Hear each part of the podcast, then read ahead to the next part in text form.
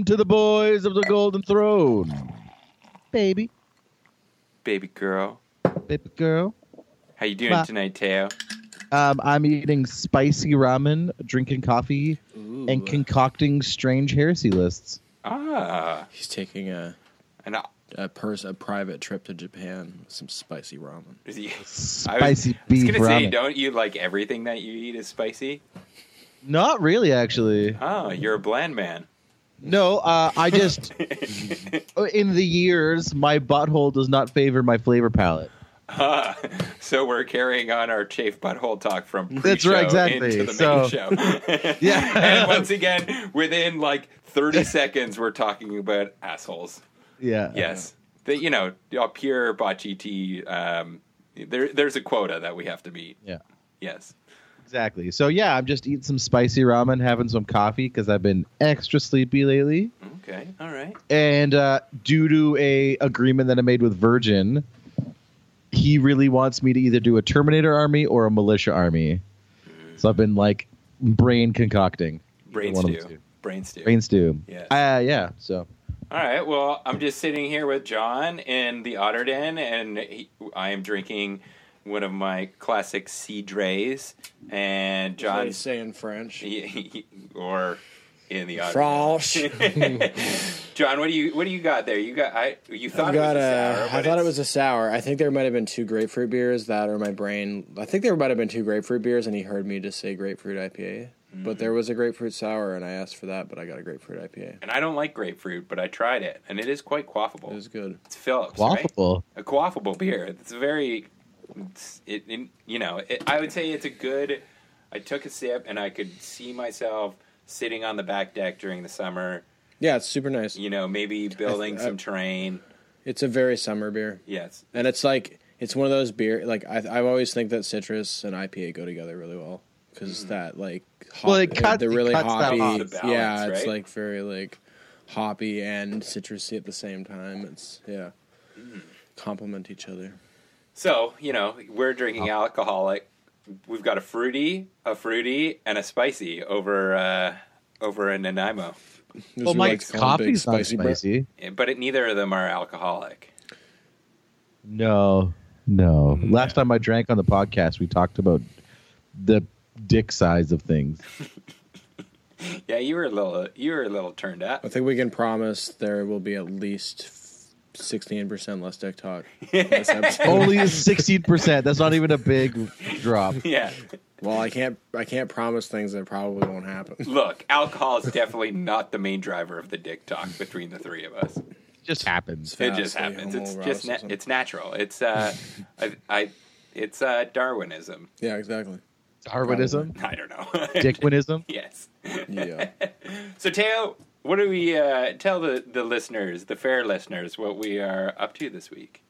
Well, we're going to be talking a little bit about our hobby and shame progress. Shame. Uh, we got uh, like a pre-main, a little little biggity bick about us talking about our dudes looking for dudes event. yeah. This past weekend, finally got to Yeah. see you in the flesh for the first time in a little It was bit. good stuff. Yeah, I uh, we actually had a game together too. It was even the weirdest thing. I know. We actually got. It's like, I I think we're still maybe count on on one hand the amount of games. Our- What did you? Oh, you guys played Titanicus. We did. Right? Hey, no Yes. spoilers. That's No spoilers. And then uh, uh, AJ did an interview with a CK Studios. Yeah, a little update from Kat and Caleb. Uh, I, I I was supposed to get this out last week, but so Supposed to. there is going to be a little bit of talk about something that happened last weekend. So my apologies about that, but we couldn't get the three of us all together and record, and we kind of wanted to save it, save the chat for our dudes looking for dudes event. So uh, Yeah. but yeah, awesome chat with Kat and Caleb. So stay tuned to that, and then of course the best part of the show, or at least Teo's new favorite part of the show of of NPR AJ landing this pig. I love it. NBR landing. The, NBR AJ showed up to the house. hmm Yes, Donate funds or get fucked. I think you could definitely hear the bit of a hangover in my NPR AJ voice from last, last episode. from uh, the the the couple of drinks that we might have partaken in. The couple. That's Yeah. a nice word for it. yes. So let's uh, not waste any time, and we will come back in a minute to talk about our hobby and shame. Shame.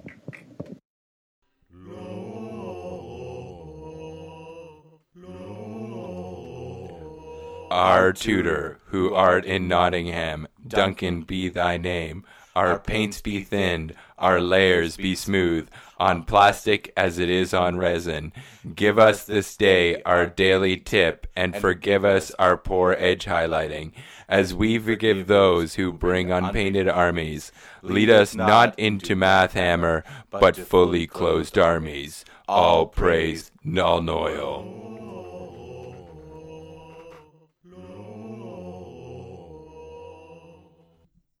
Shame, shame, shame. Shame on me. Welcome back to the hobby and shame. Uh, it kind of a that was a little uh, spoiler for uh, the first segment of our hobby and shame. So take it away, Teo. Well, everybody, uh, It sounded am- like you were like a substitute teacher that Yeah. maybe was drinking in, in the parking lot a little bit before. Hey, everybody! I- Hey, everybody, yeah, let's do this. Uh, yeah, so spoiler alert: I just suck fat dick again, and I absolutely hate painting or building miniatures right now. But you're into the brain stews. You're into the list concoction because I'm into the list concoction, and I just, I just, I can't bring myself to paint. I've tried it multiple times, and I start and I just get angry, Are you and I know if I try to force it, I'll just fuck it up. No, I don't want you to force it because the scar where we want you to to push the. Hey man, scars. it happens, right? Yeah, it's not supposed to be a chore. If you don't feel like doing it, you can't. You don't do Yeah. it. Hey, look okay. at my Alpha Legion. I stopped painting them for what, like almost two fucking years. I think it was 18 Yeah. years ago he started. I was just Back and it lad, was still black and white, and AJ had no hair on his chin. But I had one Yeah. pube. He had one, One pube, but it was on his bum, not his nuts for some Butt reason. pubes? It was like six inches long. It long. was six looked like inches. tail. It was It- scary. It looked like a just a single hair flapping in the wind. Moving on. But yeah, so I just I haven't been able to get myself to paint.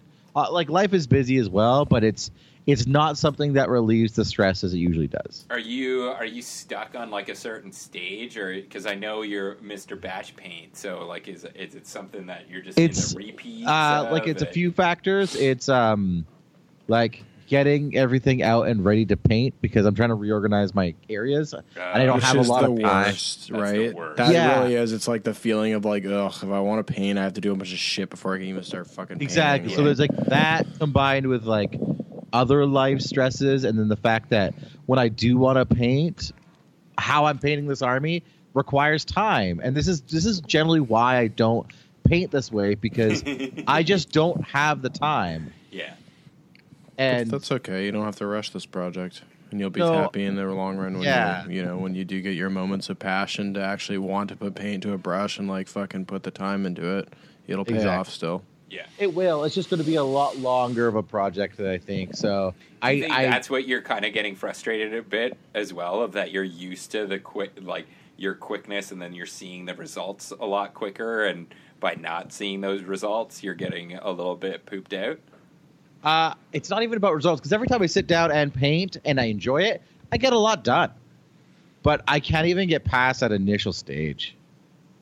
Well, maybe uh it'll come. Like I don't know. I go through It goes on and off. I go me. through ups and downs, and I have over even the past month of just like I went through a period of just killing it, just coming home from work and Yeah. just sitting down and even getting like, oh, I've got a half an hour before I've got to go start making dinner or whatever. And but yeah, I, I had the drive behind me, and then I took a bit of a break, and then that kind of deflated a little bit, and so um, I'm like right now where I'm at, I'm not feeling the the painting, but I'm feeling the building. So we'll get to that in a, Yeah. in a- I think that's, that's- why because because like last time I did a project on the White Scars was building and I actually really enjoyed it, but I'm not into the painting right now. And I think like that's something that I've sort of thought in the past with with this whole shame thing is like I think that and we could talk about this, you know, off air or whatever, but at some point, but I think like there's times where I feel like I think we could take a break from shame because I think what ends up happening is it ends up turning it into a chore constantly having to hobby and Yeah, that yeah. becomes like uh, a lot. Here's the funny Like, thing is, like, I'm not even feeling bad about being shamed. Yeah, that's fair. That I'm that's just like- always been that way, Dale. Yeah. And I'm just I'm just more bummed that as much as I like the white scars and they're looking good, I don't want to play I don't want to paint them. And I That's think how I the get other with thing custodes, man. Yeah. I get that like, way with custodes. Like I'll do this like little run, and then I'm like, oh, they look awesome, and then like I just like completely like lose. it. I'm like, all right, well maybe I'll touch those in like a year, I guess. Like I don't know. So- why. Baby steps. Yeah. through the project. Exactly. So, and I'm not I'm not super enjoying playing Heresy at the moment either, Right. and that does have a factor too. Like we I only need really a new play, edition. Uh, It's not even a new. I need more players. I only got like two or three players up here. Yeah, totally. That's And- th- you've got three, right? You've got Nico, you've got G Bert, and you've got the Virgination. But hey, man, Yeah. oh, Chondax might might put some wind in your sails for real. Like if you build build some Chondax lists, and then when you come down here and play those, like that that for me has actually been like a yeah, breath of fresh air. I had. I will, and that's the thing is that I want to do that, but like Nico doesn't really do that, yeah. and Gilbert's got a girlfriend, so I never see him anymore. what? He's got a girlfriend? Yeah, dude, Is she's real?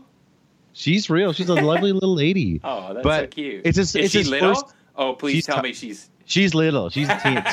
yeah. Uh, it looks like he's well, he could carry her in a baby Bjorn. oh, that's great. That would be an sexy baby amazing, amazing Halloween costume if he It uh, would could be. convince her of that. Yeah, I, I I I just imagine what it would be like to climb that tree for her.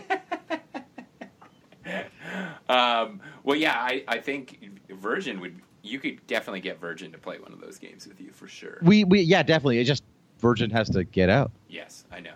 Newborns and whatnot. Exactly. So I just don't get a ton of gaming in right now, which is why I thought I'd try new game system with some new people, just to just get me invested in hobbying again. which we'll get to you in a short while. Yes. All right, all right. Well, I'm sure I'm sure the magic will come back here shortly. Yeah, I think so too. Just Just Comes and not right goes. now. All right, John Boy, yeah. what's been uh, going up in your hood? You've been, Um, you've been getting dirty. Yeah, I kind of went through like a bit of a period there where I was doing a fair bit. The last few weeks, I've kind of burned off a little bit, but I've been kind of going through little like stints of like get some stuff done and then stop, and then get some stuff done and then stop. From the from my eyes, it looks like you've done a shit ton in terms of Yeah, at least in the last some of the stuff. compared to uh, at least the last time I saw your army, Yeah. your Mechanicum to the way it looked this past weekend. yeah, that's true. you look like you've done a lot. Um, that's been the majority of the work. So uh, I painted my Knight of Meager Armiger rather. Um, I don't know. I think it was like a month ago now. And I, like I basically, that's which version of it? it's the shitty one. It's like a Melta. oh, the Melta and chain sword. fucking Is that the chain. poopy one? Yeah, I, would rather have the one with the auto cannons because I think it makes more sense. But yeah, it's it is what it is. It's mostly there for coolness. It's pretty shitty on the table though. right. but it's uh, so that's done. Uh, I actually got my 3D printed uh, Sector Mechanicus spaces off of uh, Warlock uh, 3D printing uh, Oh, yeah. local here. So that kind of got me off my butt to like yeah. So I did that, and then I did my uh, my Seneschal's uh, base. I have that completely done now. So it's like painted, weathered, and it has the uh, the Dead Knight on it, and the Dead Knight is actually like. Uh, um, uh, what do you call it? Uh, pinned onto it now, so it's like ready to go. Like when I get that, when I get my seneschal, whenever I do, because supplies have dwindled in the last couple of weeks here. But uh, when I do get that, it's going to be just like build it, uh, paint it to some degree, pin it on, and then finish painting it. Yeah, basically. it- oh, uh, from the the last couple that you get, I won't be surprised if. But when you Yeah, get that I model, mean, it'll be done in like a week. this one's gonna take more now because of what we'll talk about soon where Okay. like my technique is now suddenly going to take more time this one also has like uh, some. It's going to be your seneschal. So you're yeah, there's going to be a little more time for it. sure. Yeah. So yeah, and then I've uh, been painting these uh, Sons of Horus tacticals. So I've painted five to completion. I'm basically I'm batch painting them in groups of five now, Yeah. and um, so I painted five to completion. I have five that are almost done, and then I have uh, ten that are just base coated. Okay. Like your So- Mm-hmm. ba- your basic airbrush base coats. Yeah. So those are like plan. You know, I'm planning those for the April event. So I need to get those done, and I've been kind of uh, yeah working on them slowly. You know, I was I'm hoping that I'll get kind of the more of more gumption to do those again. Right. And then I did uh, Brennan's painting course. So I painted a Primaris Marine and learned a bunch of really cool painting techniques. And honestly, I can say that it was, for me, probably the best painting course that I've attended for my own personal. Like, I got a lot out of it. Um, unfortunately, I don't have a detail brush, so a lot of what I learned is going to be uh, limited application to me right now because I don't have like a uh, infinity or whatever yet. Yeah. which is something that I I've basically decided that when you know CK Studios comes back, I'm going to get another airbrush to them, and I'll probably get a. Uh, um, I'm trying to remember. What, I think an Evo is what it is. Yeah. So the Evo is more of the. I think the Evo is the more of the all rounder. The and then the infinity. You can do like, like two different bits with do both, of them, yeah. but the Infinity is like a lot of money, Yeah. and it's very like high end, but it's also like even listening to Caleb talk about it, it's just like it sounds like a lot of the extra features on it are like, you know, you're you're getting you're getting what you're paying for, but you're there's also like that you know that thing where you like go over a certain hump, and then it's like you're just kind of getting the extras you're getting are just sort of like, well, that's like really luxury, but like, is it really going to change Right. much about the brush for my for me? Like, probably not. Is it going to be worth like an extra like eighty bucks? Probably not. So, yeah, I think I'm going to go with an Evo, even though I saw Brennan's Infinity. His was actually fucking up, which was kind of funny because like it kept fucking up and like doing weird shit, and that was kind of weird to see this like three hundred dollar airbrush. It's just like supposed to be the Cadillac of airbrushes, and it's like doing weird shit. He was like, ah, the Have you ever driven a Cadillac? They're not exactly dependable vehicles. yeah, that's fair. so uh, yeah, but that said, it was like gorgeous looking brush. Felt amazing. I ran some water through it just because I Yeah. wanted to see what it actually felt like, and uh, yeah. But I think I'm in an Evo, and uh, I I use a Sotar at the course actually, and uh, the Sotar is a nice brush, man. I was really impressed with it. Like Well, you've used mine a bunch. Oh, yeah, a little bit, but uh, this was the most hands-on I've gone with it. This, I've used yours like basically once, and I used it for the plasma glow. This was much more like I'm doing way more with it, so it was good. Sitting down for the Um, whole day. Sitting down for the whole day using it, uh, and then spraying like. So now I need to pick up some of that white ink that you have there because I've kind of realized now like how big of a boon that is. I learned some pretty cool shit at this course though, like. Um, I was really flattered because uh, Brennan put up like a thing afterwards that was like you know like a like a post on his Instagram about the course and like he had you know it's Instagram so you have ten photos you can use and he actually used one my uh, my Primaris guy as like one of the examples. Oh, nice. Which made me feel really good. I was like, oh, cool, like because he only used like five or six of the the class ones Yeah. because I was kind of feeling eh about it, and then like now I look at it, I'm like Jesus. Like I set it down next to my like regular like the the tacticals I'm doing right now, and it was like wow, like it's pretty crazy, a big big difference. Like So I was. You showed me the pictures, and I I was definitely super impressed with it. But it's definitely like. It's definitely a different style, or not a different style. It's just like it blends more than you might think, but it is Okay. stylistically a bit different. I mean, um, so it's, you were it's saying just lighter at the highest like- points and it's darker at the darkest points. Right. So it's very it's there's more um, difference to like the the actual uh, transition between the, the greens and stuff. But I learned a lot of pretty pretty interesting stuff and like um, one of the things that I came away really liking about it that was the pre shading though, and also just like some general just like adding texture and noise to a model with uh, noise. Yeah, so like taking like a sponge and then taking like I'm trying to remember exactly how exactly how it worked, but I, if I remember correctly, it was basically like taking a color that's like a lighter version of like the color that of the color that you use and like yeah. sponging it on a little bit, and then the color that's like a darker version, and sponging that on as well. Okay. and then also doing like dirt. dirt uh, we actually did like flesh flesh tones and sponge those on around the feet and stuff to kind of look like a little bit like uh, dirt, and then you spray a filter over them and they get dark, Darker. so they look like Huh. dirt then. But um, it was pretty interesting because a lot of it was about color theory and stuff too. So I feel like I learned a lot, like about like like I was talking to Dino about it, and I was like, wow, I feel like a hoity-toity like art major type like coming out of this course because like just learning things about color theory and learning about how if you're going to combine multiple colors and like if you're going to so say you take a green and you're going to combine it in with a white because you want the white to be like you want it to be a highlight version of this color if you combine it only with the white it basically limits the spectrum at which you can transition You so it, so yeah, it yeah. means that like it goes it means that you have less space before it hits absolute white Yeah. and he was talking about you know you can add flesh tones to give it an extra degree Yeah, of yeah. like yeah stuff like that but um You need to get so we need to get you a color wheel now for your uh, for your hobby area. yeah but the the big cool the coolest thing really though was the pre-shading shit so instead of doing zenithal or whatever this was uh i can't even remember what it was called but it was basically uh the concept being four light sources and i really like osl as you know and mm-hmm. this this course the stuff that i found the most enjoyable and most interesting was that i got to learn some really cool osl i feel like my Just skills from the with- light theory that so- yeah, exactly. teaching? So you take you're basically so you take a space marine and you're gonna take something like you're gonna line up the lights with its head. It's gonna have four light sources. Each one is equal evenly spaced at four points around the head. Okay. So you have one here, one here, one here, one here. The helmet's facing this way, so they're like. 90 degrees in a, in So, a yeah, square around the head, right? So there's four four di- four different light sources that are pointing towards the uh, the model, right?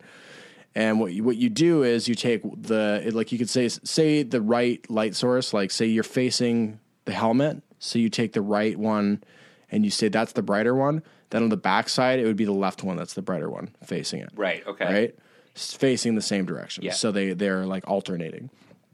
And you could do these really cool effects where like if you look at my Primaris guy, like he looks like he has light sort of the light is separated along the, the crease of the middle of the helmet, so he looks way more dynamic. It looks like the light is coming over Right. his helmet, and then so his helmet has a dark point on the one the one side, and then the other side it's much more exposed. And I love that kind of shit. It's very it's much more realistic um, than than the style that we were sort of taught at the CK Studios thing, and like to me it was like immediately um, very cool. But also I think I've been thinking about light and stuff like that a lot, and Yeah.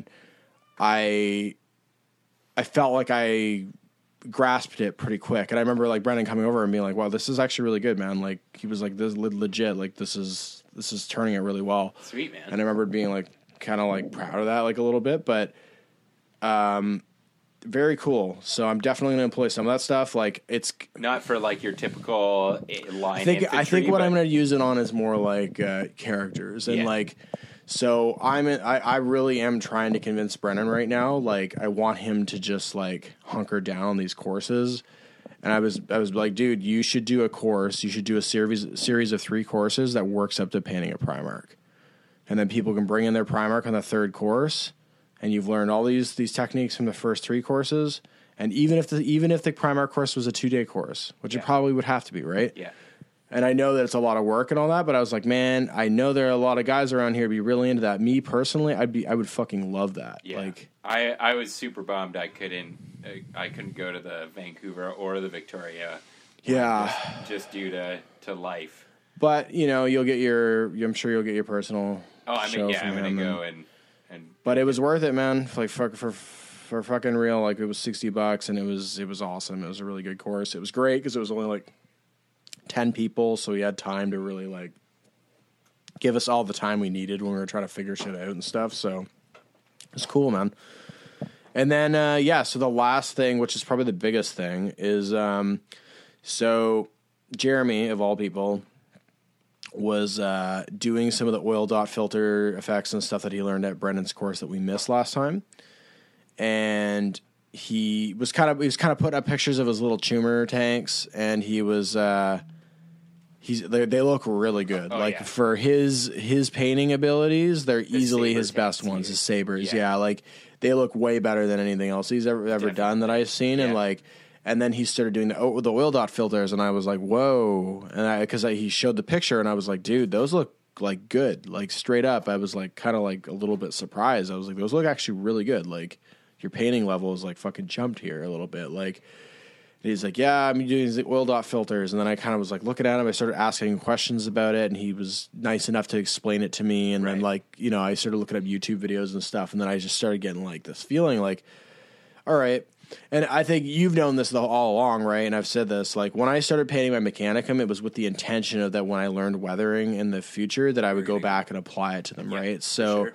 basically, I taught myself how to do this uh, oil dot filter stuff, and then I also kind of taught myself how to use uh, the uh, spirits, the same spirits that you use for this Yeah, for for uh, the- for the weathering powder, Yep. which I'd never done. I've always applied it dry. And uh, yeah, I went back and I've done a probably I've done most of my Mechanicum in, in the sense that I've done almost all my big models. I just have my Brass Scorpion left to do, and um, then I have my, my Castellax left, except for I have one Castellax done, and then I have to go back and do all my infantry. And the infantry are a little bit like I don't actually know exactly how I'm going to approach them because I can't go full blown with them. It doesn't work the same way. But I think what I'm going to do is just take like a the oil wash. I'm just gonna make an oil wash, I think, Right, and then I'll add the odd a streak, bit. a little bit of streak here and there. Nothing, nothing too crazy. I think on the Myrmidons you could get more in. Yeah. and like you know, obviously, I think the so, bigger too. models you're gonna be able to get more in. But yeah, dude, they like super grungy and like the pictures that you've been posting look great. Your Mechanicum looks like you know when you were a kid and you would go into like the hobby store and you see the people who painted up like the World War II replica things. Yeah, Yeah, totally. That's the kind of effect it looks like now. Yeah. Yeah, thank you. Yeah, I mean, it, I got pretty excited when I started doing it because I was like, man, these look so much more like real. And I think- now. Well, They I was look thinking about that when you talked about how you enjoying Brennan's class over the CK Studios, because the CK Studios is a very stylized painting scheme. yeah, Yeah. When you want very like Realistic. as much as it's non-realistic models, you want a realistic effect. Exactly. Yeah, Yes. I li- I definitely have like a thing for and and I think part of it too is just that like I've always looked at 30k armies as like you know, you know when they when 30k started, the standard for painting on 30k was like grungy, man. Like I just remember seeing Imperial Fist armies that just looked like they'd been fucking marching through mud and stuff and just being like, "Wow." I'm gonna take this nice This model. so I'm gonna take my whole army. I'm gonna throw it in the dryer with some rocks. yeah, and it just and it, it just get like things looking worn and used and dark Yeah. and like gritty, you know, and like so I you know I just started doing it. and I was like, fuck. Well, like my and you've seen it right. Like it looks completely different. Like they used to look clean, and now they look like they look like so. They really do look quite. They're gungy. I wouldn't say that they look completely different. They're just like you've added that next step to them For sure. to to bring them to that next level. And and there's and that's a big step. But Yeah. it's, it, But like it's if I was from fun, across the room, I'd be like, oh well, that's John's Yeah. Xana Mechanicum, right? But then Yeah. When you get in close, you're just like, wait a minute, that's Yeah. looks like it's been through like an oil spray or something Yeah. like that, you know. Yeah. Definitely, I just love all the thick, especially like I was checking out the legs of the Porphyrion and just like Yeah. you know the the really you you've got different gradations of the streaking that you've done where you've got like more thicker ones and more Well, it's like it's cool because when you get better with it, you know, it's like it, like I used basically four colors for it. It was like a red, a titanium white, um, a, s- a, uh, burnt umber, and then like a sort of like brown, like a lighter brown that's sort of like almost like almost turning into an orangey brown, you know yeah okay and it's pretty cool because like when I started, I I felt like I was I was too heavy handed with the red, and I was like, oh, the red is like a bit much, and then I was like, I started like using it less. what was the first thing that you started with when you I, I so you used everything. no no I mean like model wise what which one Oh, did you start uh, my one of my Mechanicum Knights.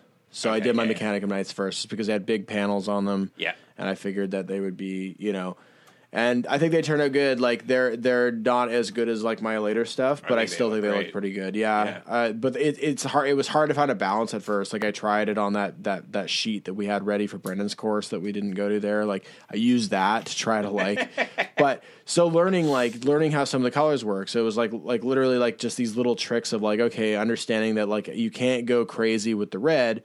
But if you put the red in key areas, it's fucking terrific Right. because it looks like it looks like grease. It looks like fresh grease. Right. It looks like the grease that comes out of a grease gun. So, like uh, for instance, on my Ordinatus, they actually have like grease nipples modeled on the like suspension of it, which I think is a super like as someone who's worked around heavy machinery and stuff, like for portions of their life and like who works like my job, I I have to grease a lot of machinery. Like that's been part of my job. So grease nipples are like a thing. It's like like every vehicle has them. Every you, you- like you know what they are, right? I do, but what I, Breaking news: John loves greasy nipples. Love greasy nipples.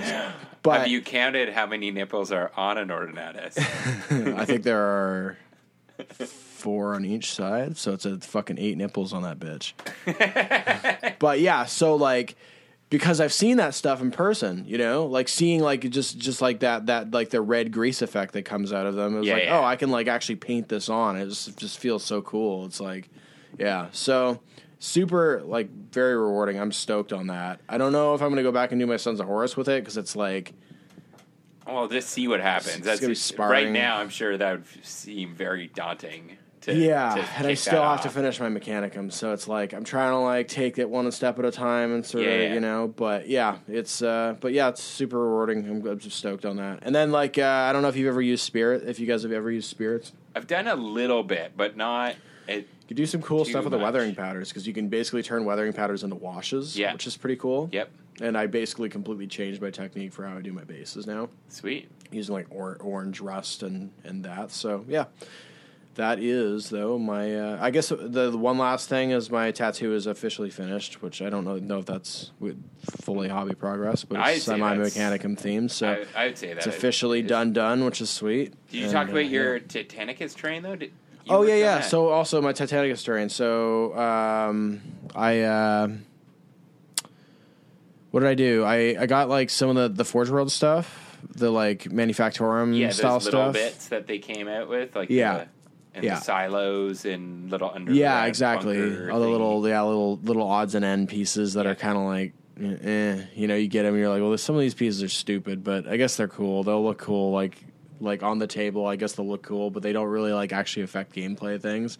But they look pretty neat. But the manufactorums are actually awesome. Those are awesome. Yeah, for But yeah, so I started working on those, and then I wanted to try new weathering techniques with those. So I uh, sprayed them brown, like sort of like a rusty brown, and then I used uh, the uh, fucking what do you call it? That stippling sort of like uh, liquid mask uh, yeah.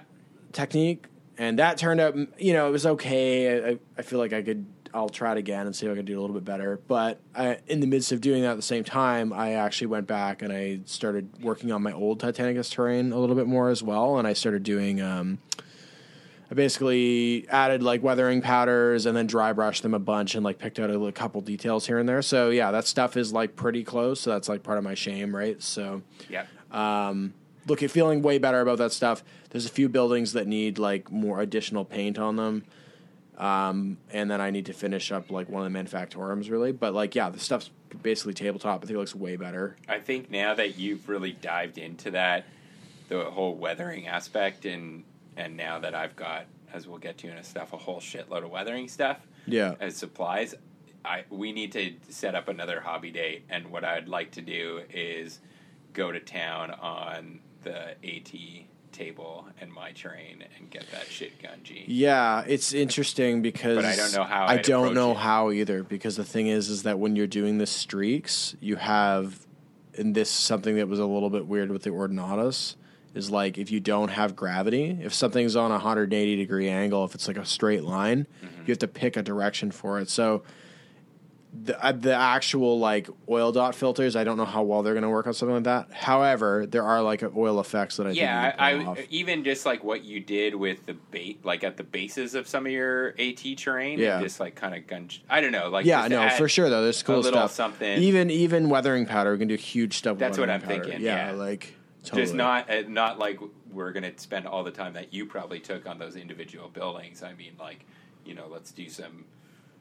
No, it'll be cool. of, Like, uh, two hours or something. We can dab it into like crevice cracks and stuff in places, and like yeah, it'll it'll look better. Exactly. So yeah, that's uh, that is my hobby progress. All right. So I have actually got a, a heck of a lot done, um, but I will start first with a huge shout out. So uh, one of my Heresy boyfriends, Paul, from who I met at Heresy Camp, he sent me a message like um, just b- after we recorded the last episode, and he was like.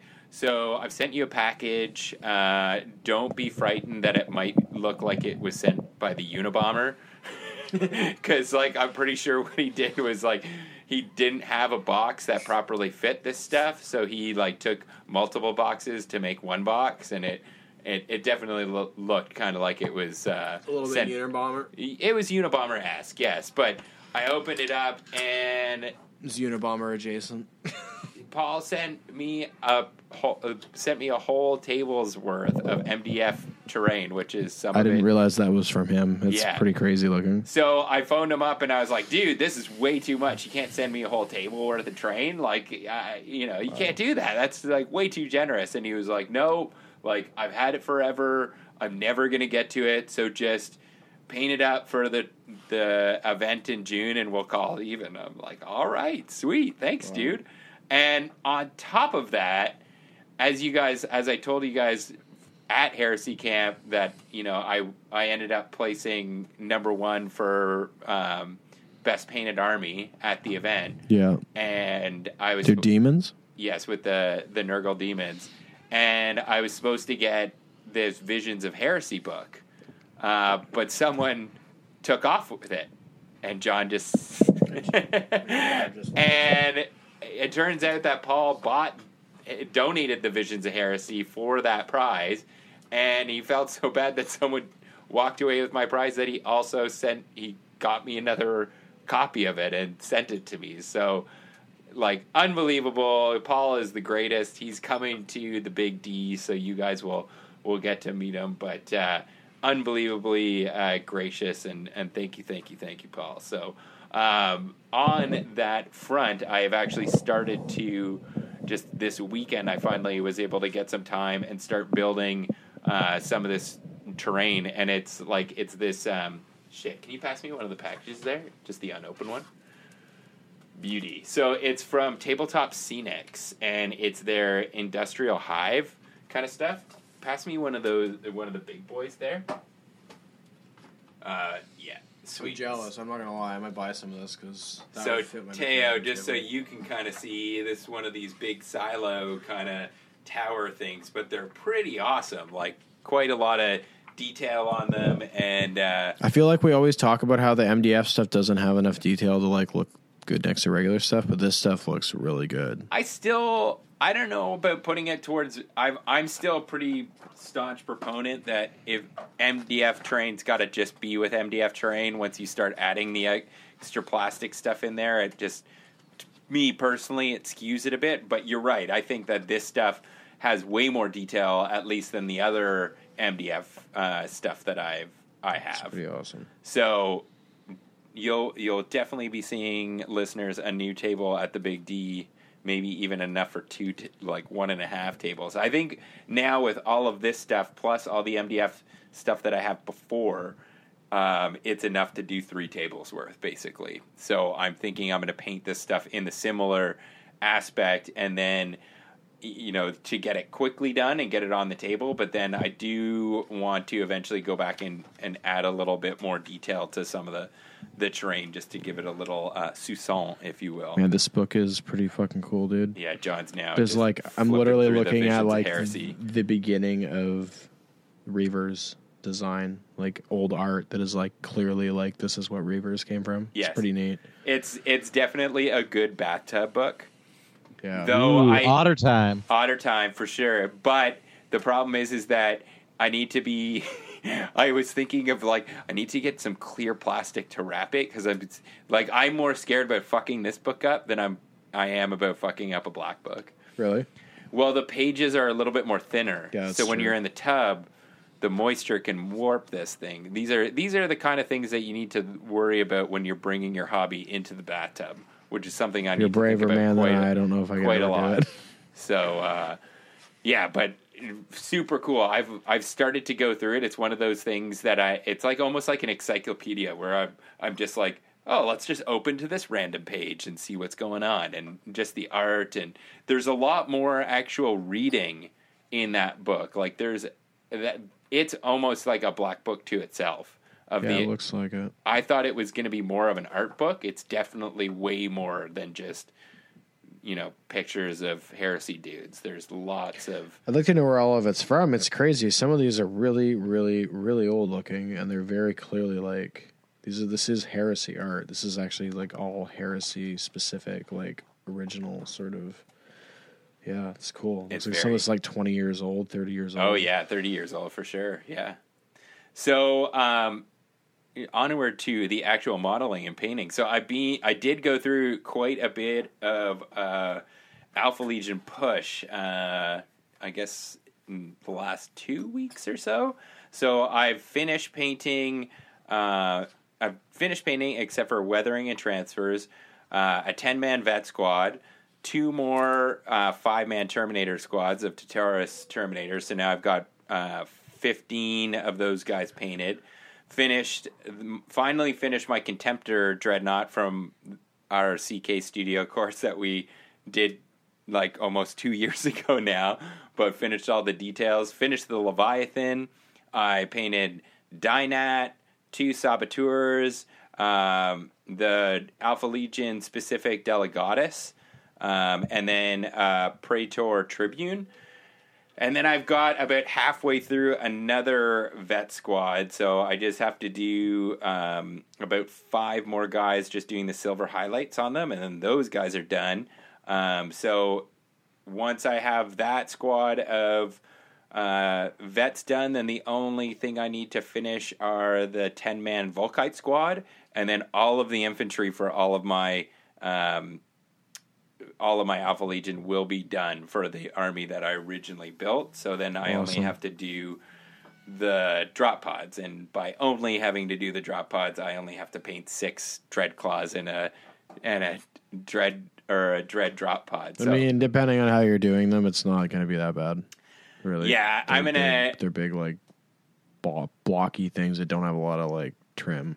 And that, yeah, so uh, I, I just need to get some fucking balls and sit down here and just crack them out. So yeah, I can tell it's like you're afraid of the lighting. I am. Figure I'm- but I'm like, afraid. it- I'm but fully I, afraid. I think you should just take one and start spraying it. Look at look at something for reference. Start well, working on one, and that then you sent me of the Sons of the Horus Sons of ones, Horus dread dread claws are really good for Yeah. um, just like that is I think that style and the way that they've done the highlights here and there will work very well with the way that my Alpha Legion are painted. So I'm definitely going to use that as a guide to to do it. But yeah, I just have to grow a pair and fucking jump into it. Um, but then I kind of sidetracked on that because my new bases that I got for my knights came in. So I sat down, I painted all of the bases all at once. So even the ones that I have extra bases for, they're painted. So when I, you know, I don't have to come back like a year from now and uh, and be like, oh, how did I paint these? And then they always look a little bit different. So I cracked them all out, transferred all the knights that I have onto the painted bases. Um, but I have stalled out a little bit on the last few nights, which is my shame. So at least my shame is mostly done of completing my night list. I just have three uh, mini knights, three quest, uh, not no, three questoris, three uh, lancers, and then one Porphyrion to finish up. I'm just stuck in in trim hell right now, so I just have to again just fucking plow through it and get it done. Um, and speaking of Titanicus, I also downloaded the Titan Tracker app.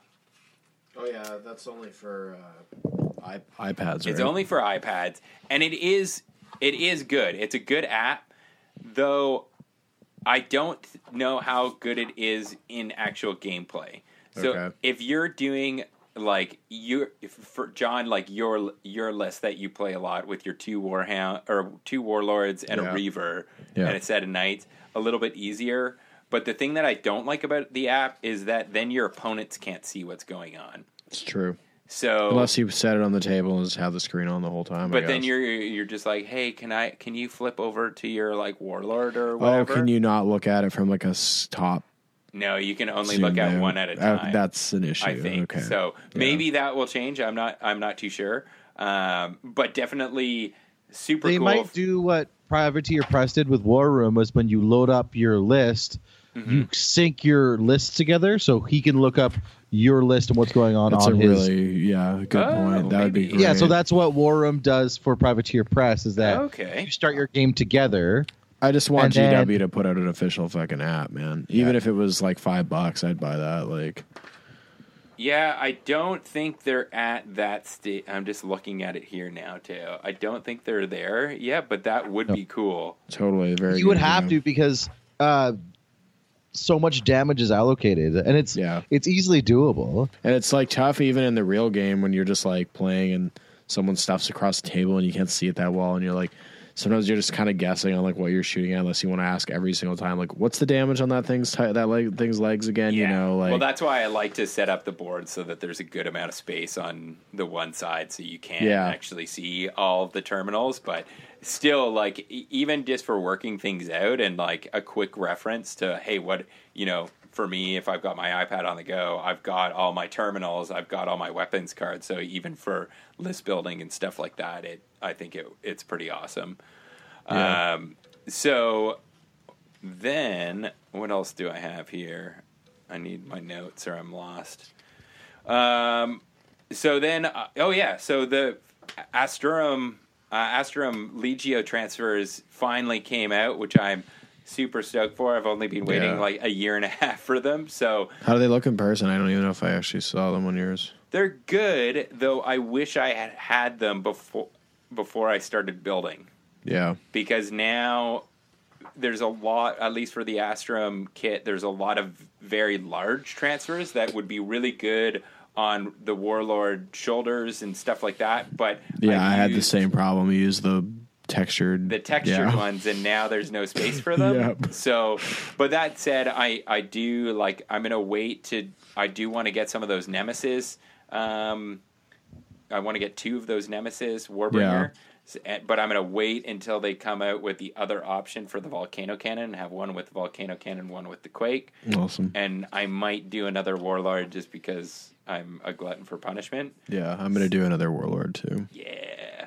So I'll, I'll definitely use them, but basically, I'm just gonna wait until I've painted the rest of these baby knights, and then I'll sit down and I'll rock all the knights, all the legio, all at the same time, and rock them all out.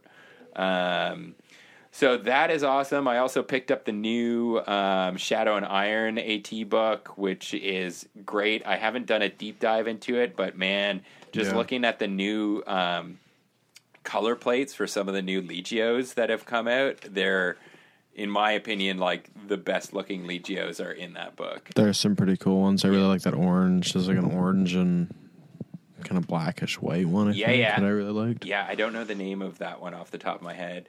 Um, but yeah, I definitely super jacked on Titanicus right now, and, and It's a fun game, man. Every time I play it, I'm like, and it's such a nice, like, you know, I I feel like 30k is so long in the tooth right now with this edition. Like I've been playing, the more every time I play it now, I'm like, man, we need a new fucking edition. I need something that's like, so it's not that it's bad. It's just saying it's not bad. Been I doing just it I played it too much. Like it's four like years, yeah, five I- years, exactly. right? I was Yeah. playing with Jeremy. I was like, it's ridiculous how well we know the rules because it's just like we've just played this so much that everything is just so like systematic and just like this is what you do, this is what you do, this is what you do. Because for me, like I came back into the hobby basically at the very beginning of sixth edition, and really heresy has not changed. Like really, sixth and seventh edition, not a whole lot of difference between that. All very No, totally. very It's- it's micro sort of like- changes, right? yeah. And then the difference between seven and heresy point one, again, very micro changes. So Very really, micro, even less so. you know, I feel like I we've been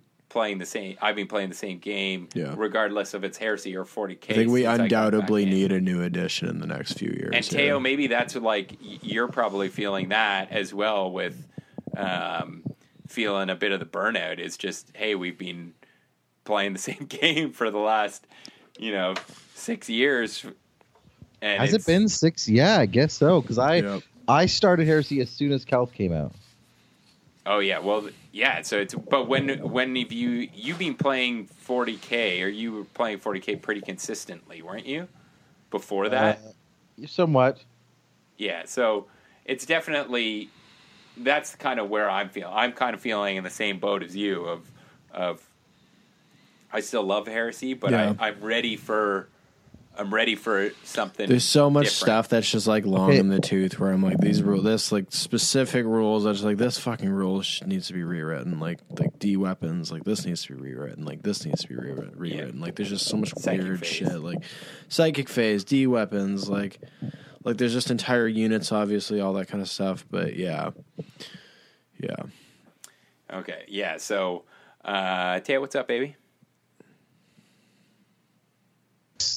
Kid stuff. Um, Joey fell asleep, and I can't have her go to sleep, and she's going to be an absolute fucking terror now. All right, go do go Okay. do dad stuff. you gotta We'll be do here. dad stuff bro Um, okay, so then, um, yeah, I think you know we're, I think we're all very similar on the same page at this point. I, you know, It's only been the last little while that I've really been realizing this myself, though. Like, because you said this before, and I was kind of like, "Yeah, I agree," but then I was like, "I, like, I do like this," you know. And but I've just, especially with Titanicus, where it's like I watch how Titan combat works in Titanicus and how great it is, and then I'm like, go over the 30k, and I'm like, there's these simple bullshit rules with like Dude, the way that like I think you nailed it. For me, it's it's being Titanicus that's made this big change for me because I think it's it's the first time that I've done a game with the you go I go Yeah. aspect, and there that to me is so much more.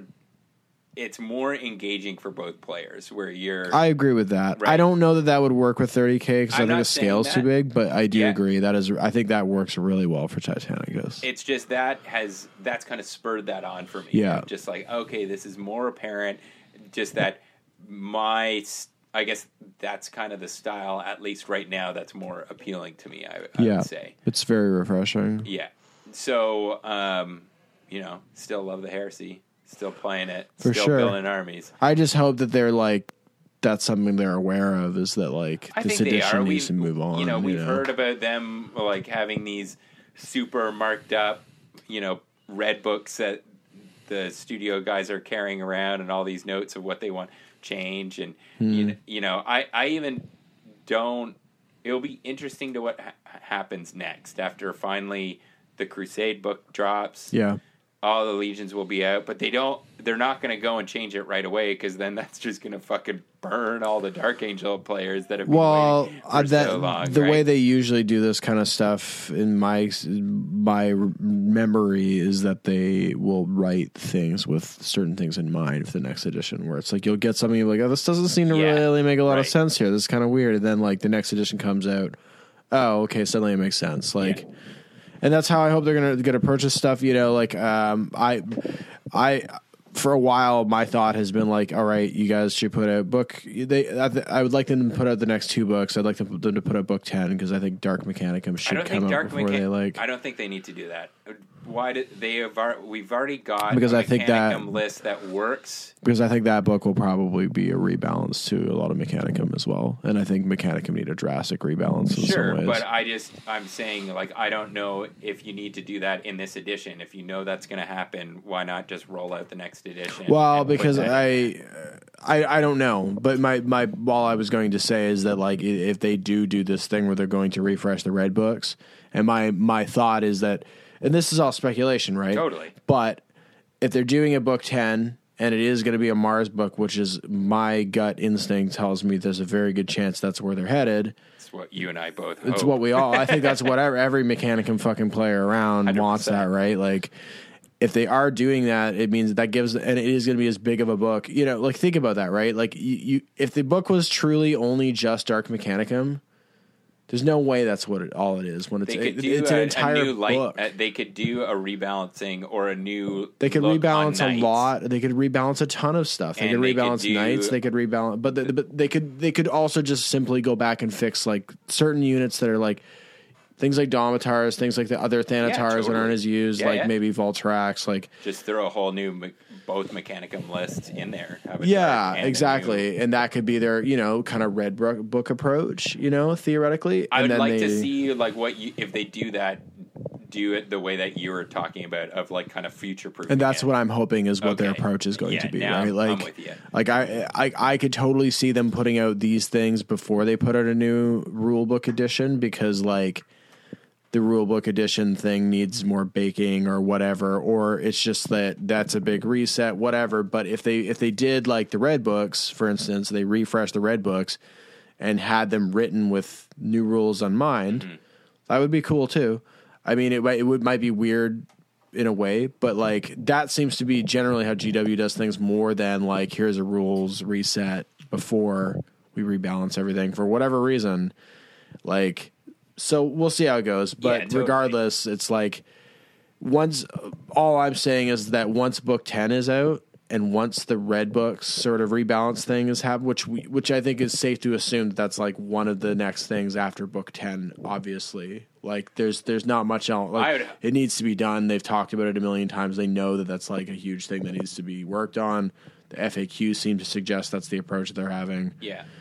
Um, after all that's done, the only thing there is after that in my mind is like, all right, now we need an updated edition. Yeah. And I then you can start on the next black books that are going to go uh, off into other areas like changing Demon legions and sh- now because because then you have everything covered, right? You have the talons, you have all the legions of the Space Marines, you have the militia, you have the Solar Auxilia, you have both sides of the Mechanicum. You basically have almost every faction. The only th- and, and even actually at that point at book ten, you will have a bunch of assassin stuff too, most likely. So Yeah. like then you basically have like a framework for every single thing. You go back, you take a big sweeping balance shift on that stuff, and then you add a new edition. What I would hope, what I hope that they do when they do do a new edition, whenever that comes about, is that they take a page from the way that they did eighth edition, Yeah. and Test it. that's what I would like. Like the new red books, I would like those to drop with the new edition. Here's Yeah. the new rule book. Here's all new red books. Even if they stagger them, like, hey, we're going to start off with the two books for. The, they might even have to do it because now we have so much. Like, here's the loyalist chapters in one. Here's the traitor chapters in another. Just drop all that shit on us at, at once. Sure, people will bitch like, I got to buy all these new books. Well, fuck you. We It's want been a while. We, we it's been a you know it's one of those things that needs to happen, right? I, I and I think they could drag this stuff out too with the FAQ a bit, where they learn a little. I would be fine with that too. If it's like, hey, we update the FAQ again in six months. Mm-hmm. Here's some new. Here's some new takes on certain units. You'll get final rules for destroyers, stuff like that. These are the official rules now. These are no longer experimental. We've, I, which I hope is just leaving destroyers the way they are because I like them the way they are. Yeah. stuff like that. But like, th- I think that's that's the way I want to see this stuff done. Like, and I, I was really really happy when the, when I saw that FAQ and they were like, okay, we're rebalancing certain units because I was like, this is exactly what you need to do is Yeah. playtest this shit. Like. Yeah. Put it out there, let people fucking play with it, see how it works, and then update the Yeah, books. Then you have an idea because because you look at like a lot of the units right now, and it's like I feel like they're putting out certain units and their their rules are on as a standalone. They seem like very weak, right? And it's like, but we're getting these indications like they've rebalanced um, those uh, Terminators for Dark Angels. They went from being like, really? yeah, so they came Oh, out fro- and they were they were like sort of like they were okay, but they were like they had weapons that uh, the ones that just could? Overwatch, yeah. So they they like put out another like an updated like um page for them, Oh, literally shit, like a, missed like a two two days after they came out, Crazy. and they're like way better. So now they're all characters. They can uh, Overwatch, and not only can they Overwatch, they can reroll missed Overwatch shots.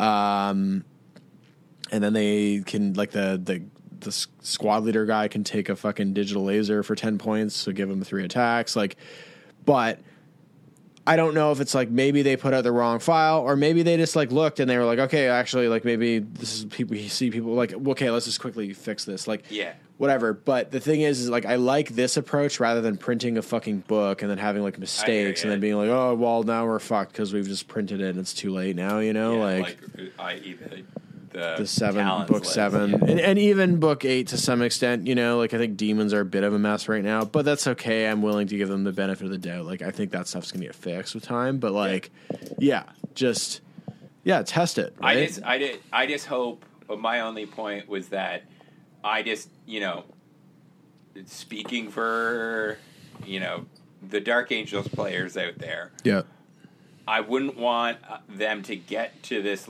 this point. Hey, everything's done, and then we're gonna go back. We're gonna put a new edition out, and then we're gonna do this slow drip, and people are gonna have to get wait years to get their shit. I think that the way that they did. that's why i was saying the red book refresh like initially might be that, that has the new edition in mind might be a better approach because then you're just like okay we get new shit but then they can have time to actually like bake a new edition as Yeah, yeah. opposed to like Yeah. we're working on a new edition and like now you have these long in the teeth rules and you're not getting like new legion rules or like for all the fucking stuff you know like Yeah. all the people who've been playing their legions for 18 years or whatever it's been and like are using the same shit Well, it's just like you know, uh, not that you or I or, or really Teo pay Teo probably more than you and I pay really any any attention to what is going on in the 40k environment.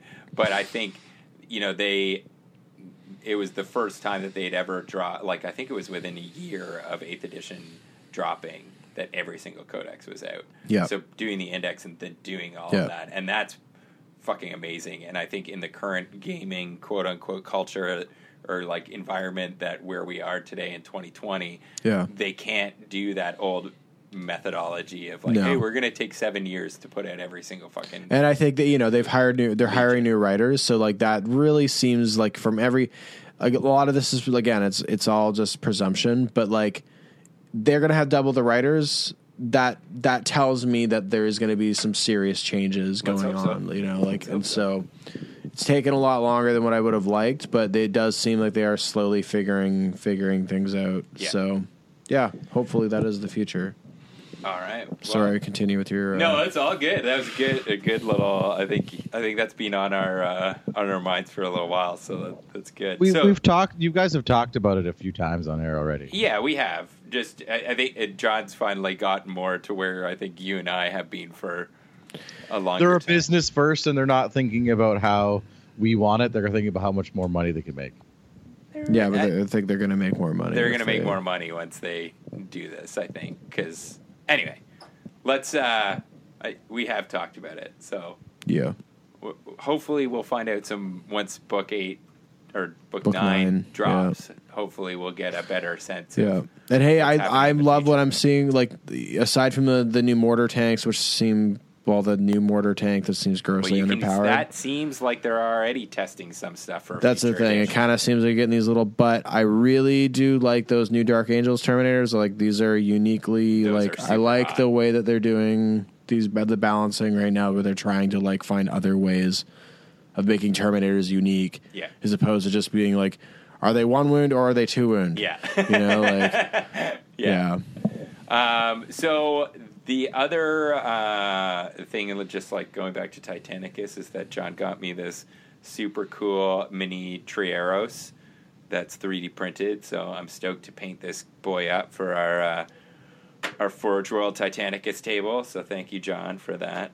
And uh, the other thing I wanted to talk about was uh, I went back to visit my family in Toronto. So I got to go see our boy Chud, and Chud sent Yo, me boy. home with a whole bunch of my old Battlefleet Gothic that I thought my brothers sold off, but somehow I guess my friend Neil got them, and then he- Neil gave them to Chud, and now Chud's giving them back to me along with some Gretchens to take home for Teo, which I have no idea what. Teo, that's could you give us a Chad needs Hennessy really quick? Chad needs Hennessy. Thank you, appropriate. Um, so yeah, I brought those those home for Teo, and always awesome to see Chad. But while I was there, I was like, all right, I've got a couple days in Toronto. If you were going to go to one hobby store, what would it be? And without skipping a beat, he was like, "You have to go to Meeple Mart." Like, Oh yeah. Meeple Mart. What the fuck's that place? So it's like down at like Queen and Spadina, and Spadina. Yeah. Ooh. my old hood, dude. and uh, basically, it's in this basement, and I go down there, and it's. I've been to a lot of hobby stores over like through the states in Europe. This was the greatest hobby store I've ever been to in my entire life. I they had like the hobby the paint selection was off the hook. They had like MIG, AK, all the Vallejo shit. They had like every single Vallejo line in a carrying case that you could buy the whole line.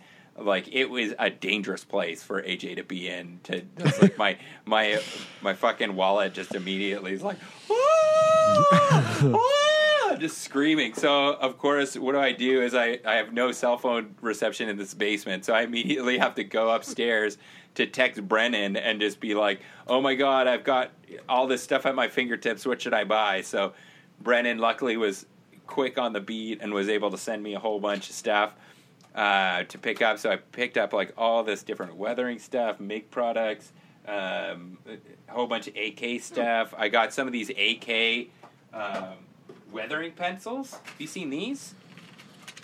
No. They're I haven't even opened them yet, but they're like for different. They're just like you can do like streaking and shit. Here, check them out. Whoa. Um, very Oils? cool. You're gonna try those Oh, out. they're actually just like colored. Yeah, they're just like our pencil crayons, but they're in like an acrylic, I guess, type of thing. These ones are like chipping and aging set. So we've got like Wow. two different ones for wood, a gunmetal, a chipping color, red primer, whole bunch of different cool things. I was actually thinking these these aren't actually too expensive. Might be a little a good little gift for uh for maybe some prizes at the Big D. Hey, it says John was here on the thing. No, it doesn't. Yeah, it does. What?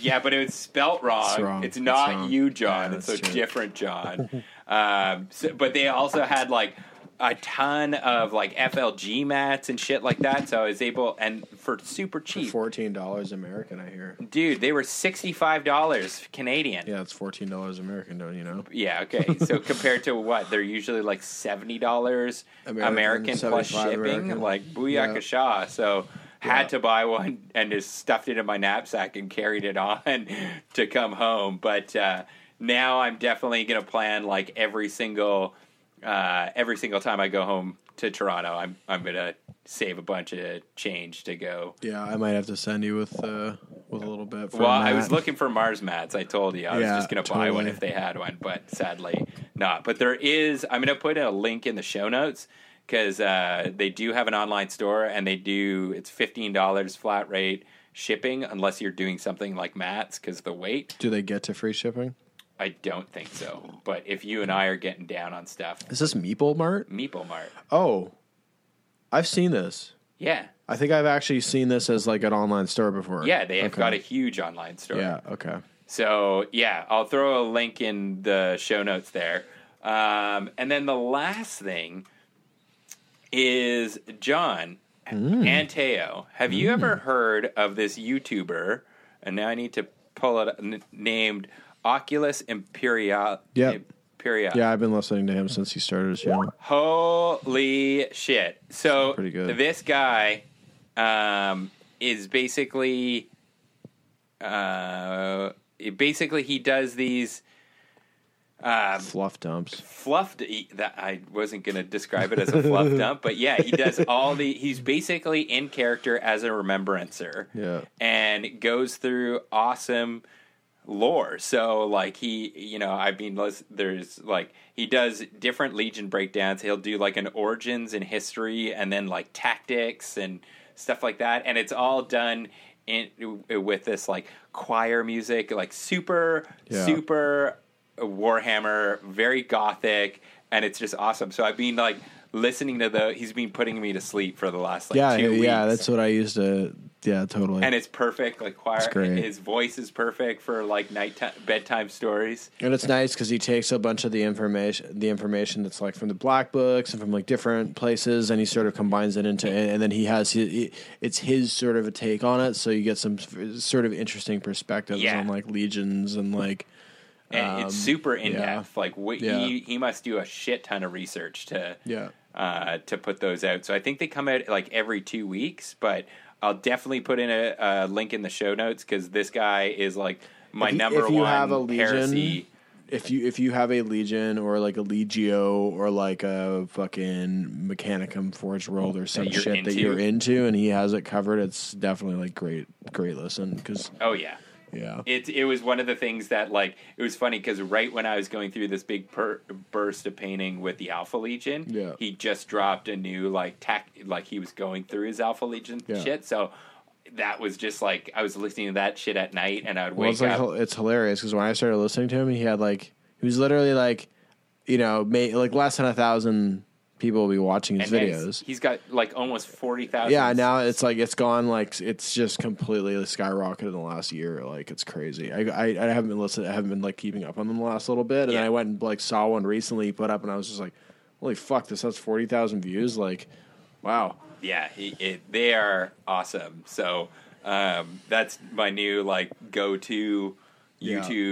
Uh, channel at this point, and just uh, even I've even gone and, and he just put out one about the Badab War, which like Yeah. I'm very interested in in getting his take in it, but he's been doing more 40k stuff, but and like did one on the the new like Rift. I don't even know what the fuck it's called in in Yeah. the new 40k, but like I was like, oh well, like I'll listen to this because like I'd like this guy. I'd like to hear his. yeah, you get like uh, you can get like a little snapshot of what the universe is Yeah. now, but from someone that's actually like, yeah, so yeah, I it, it's uh, if you guys haven't checked it out, uh, definitely go and check this guy out on YouTube because it is well, like you said, like I feel like anyone. Like uh, anyone listening to this, they should go and check this guy's YouTube out and just go and check out the video that he's done for your Legion. yeah, totally. Yeah. the Legio Mortis one that he did was really cool too. It was like a there's a bunch that I've really Yeah, there's not too many Legios in there. There's only like a handful Yeah, of them. he did the Fureans, which is really Yeah. good. no yeah. Astorum though. He's, uh, he, he's done the Sons of Horus. He's done two different ones on the Sons of Horus, and one specifically great. on the War Master as Yeah, well. Yeah. yeah. So yeah, go and check that out. And I think, I think after all of that, that is uh, that's all I've got. So yeah, it's been there's been a lot going. I'm sure there's going to be a lot of um, of uh, terrain talk in the next hobby because that's my go-to right now is building all this fucking amazing MDF terrain and my every night I go to bed and I can't really feel my fingertips because they're just covered in super glue. Yeah, it's the worst. so uh, yeah, I'm gonna try to get this. I'm gonna try to get all this done for uh, for the World War Three event in a month and a half Yeah, here. weekend So Warriors. Yeah, yeah, yeah. Warriors weekend rather. So uh, let's take a quick break and we'll come back and talk about the Dudes Looking for Dudes event that just happened this past weekend. Dudes, Looking for dudes. dudes, dudes, dudes. Dude. Wow, John, your hobby game's looking pretty swole.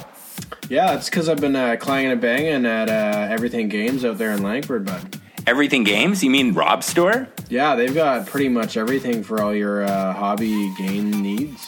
Everything Games has all your hobby needs from Plastic 30K, Adeptus Titanicus, Warhammer 40K, Age of Sigmar, X Wing, Magic, and board games. Everything Games has you covered. Visit everythinggames.ca for more.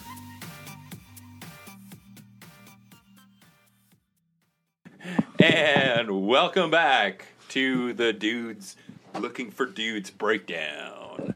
Dudes, dudes, dudes, dudes, dudes. Uh, I think we need one of these to begin this conversation. I'm with you in spirit with my glass. Yes. Well, I can smell the grapefruit from here. Yeah, It's quaffable. your favorite.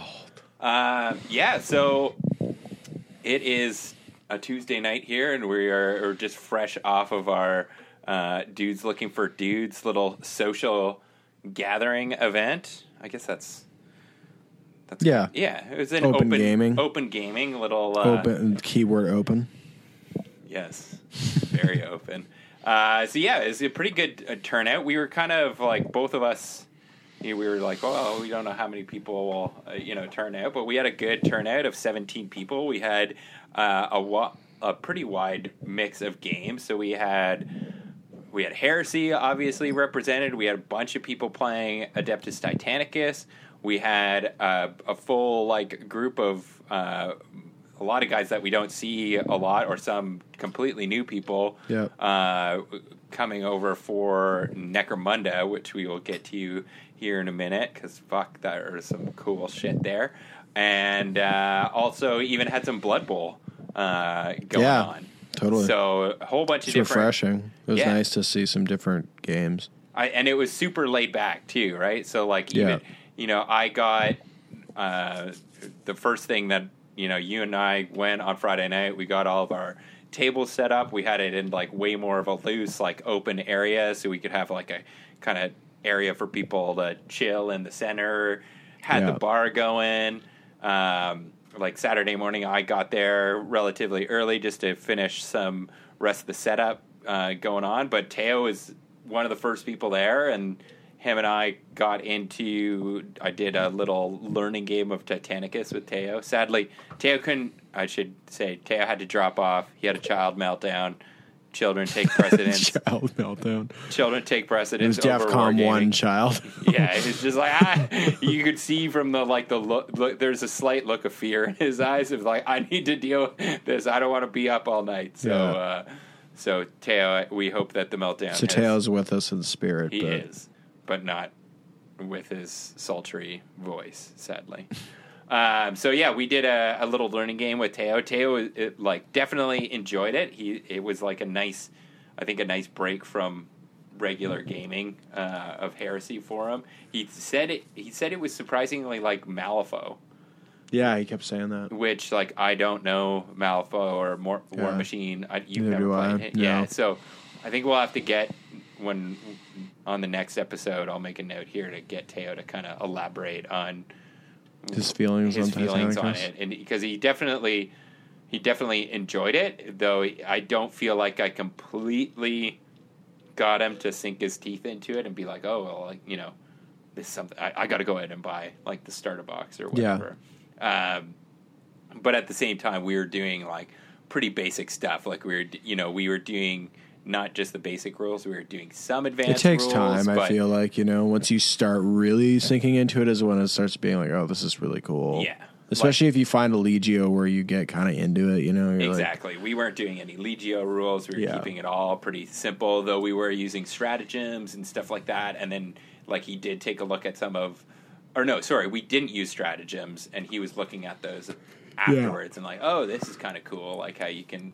So there's definitely, you know, didn't get the full picture, but Yeah. had a good time. And I there are a lot of people that would out there that say Titanicus is the best game that GW is making right now, and I would be inclined to agree in a lot of ways. So you haven't played Necromunda yet. Yeah, that's true. So, But yeah, that's I- probably less up my alley in terms of setting. But Right. Yeah. Um, but yeah, they're definitely killing it. So yeah, Teo and I played on uh, the Forge World board, which we had all set up with. Uh, I think it was like the first time that it's the first time that I finally had everything where I'd done.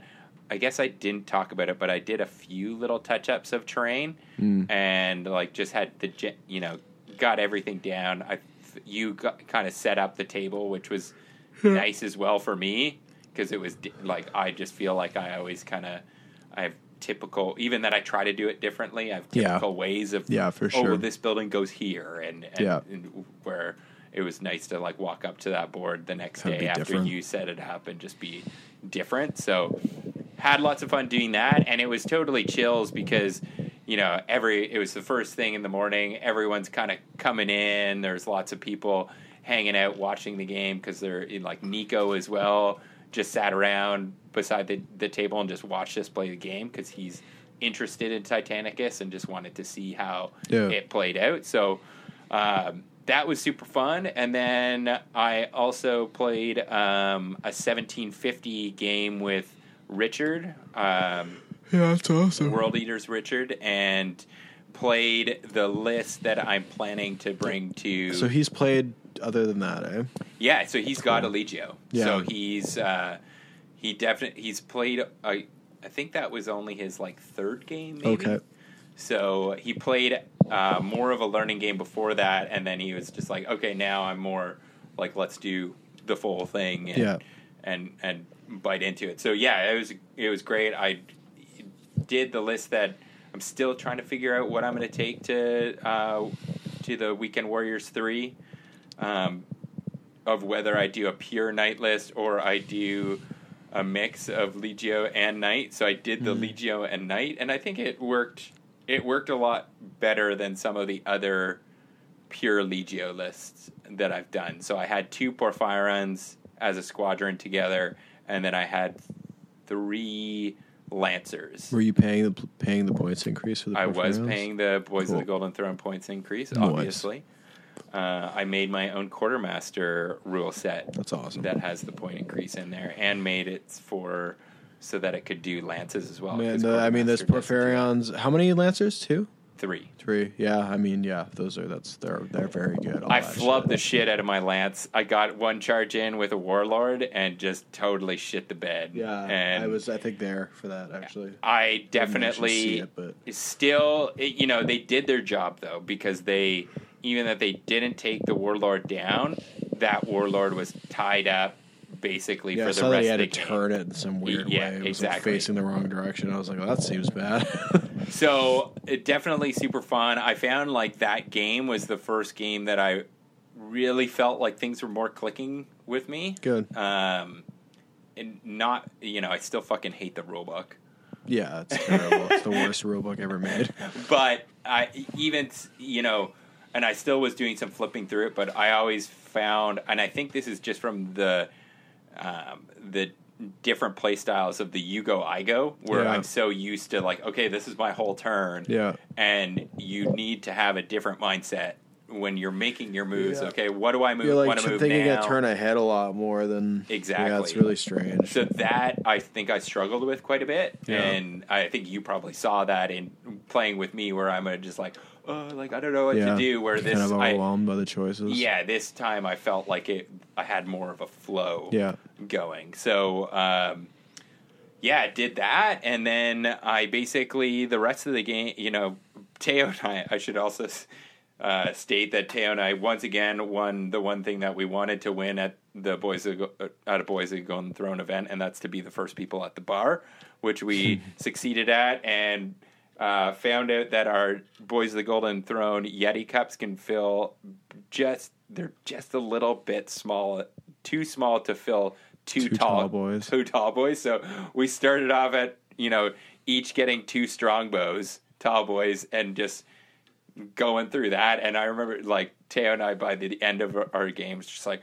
I got like a bit of shine on, and you you were saying like at the end of the day, like I thought you were going to get more turned up at this. Yeah, I'm and like, like, at around one o'clock, I was definitely more Yeah. intoxicated than I thought I should have been for Yeah. one o'clock. But uh, yeah, I had a you know the rest of the day I kind of just um, was popping around watching some of the Necromunda stuff. We had Steve Bryce, who if you're not following him on uh, Facebook, he's if you're in the Necromunda terrain building group, you've seen Steve's stuff. He's just fucking prolific. I'm going to use Yeah. that word Yeah, he does a lot of heavy weathering stuff. unbelievable hobby. And he brought this awesome, a new Necromunda board, which I haven't seen before. It was all 3D printed stuff, all those EM walls and shit Oh, like really? that. All that's 3D print, Oh, wow. printed.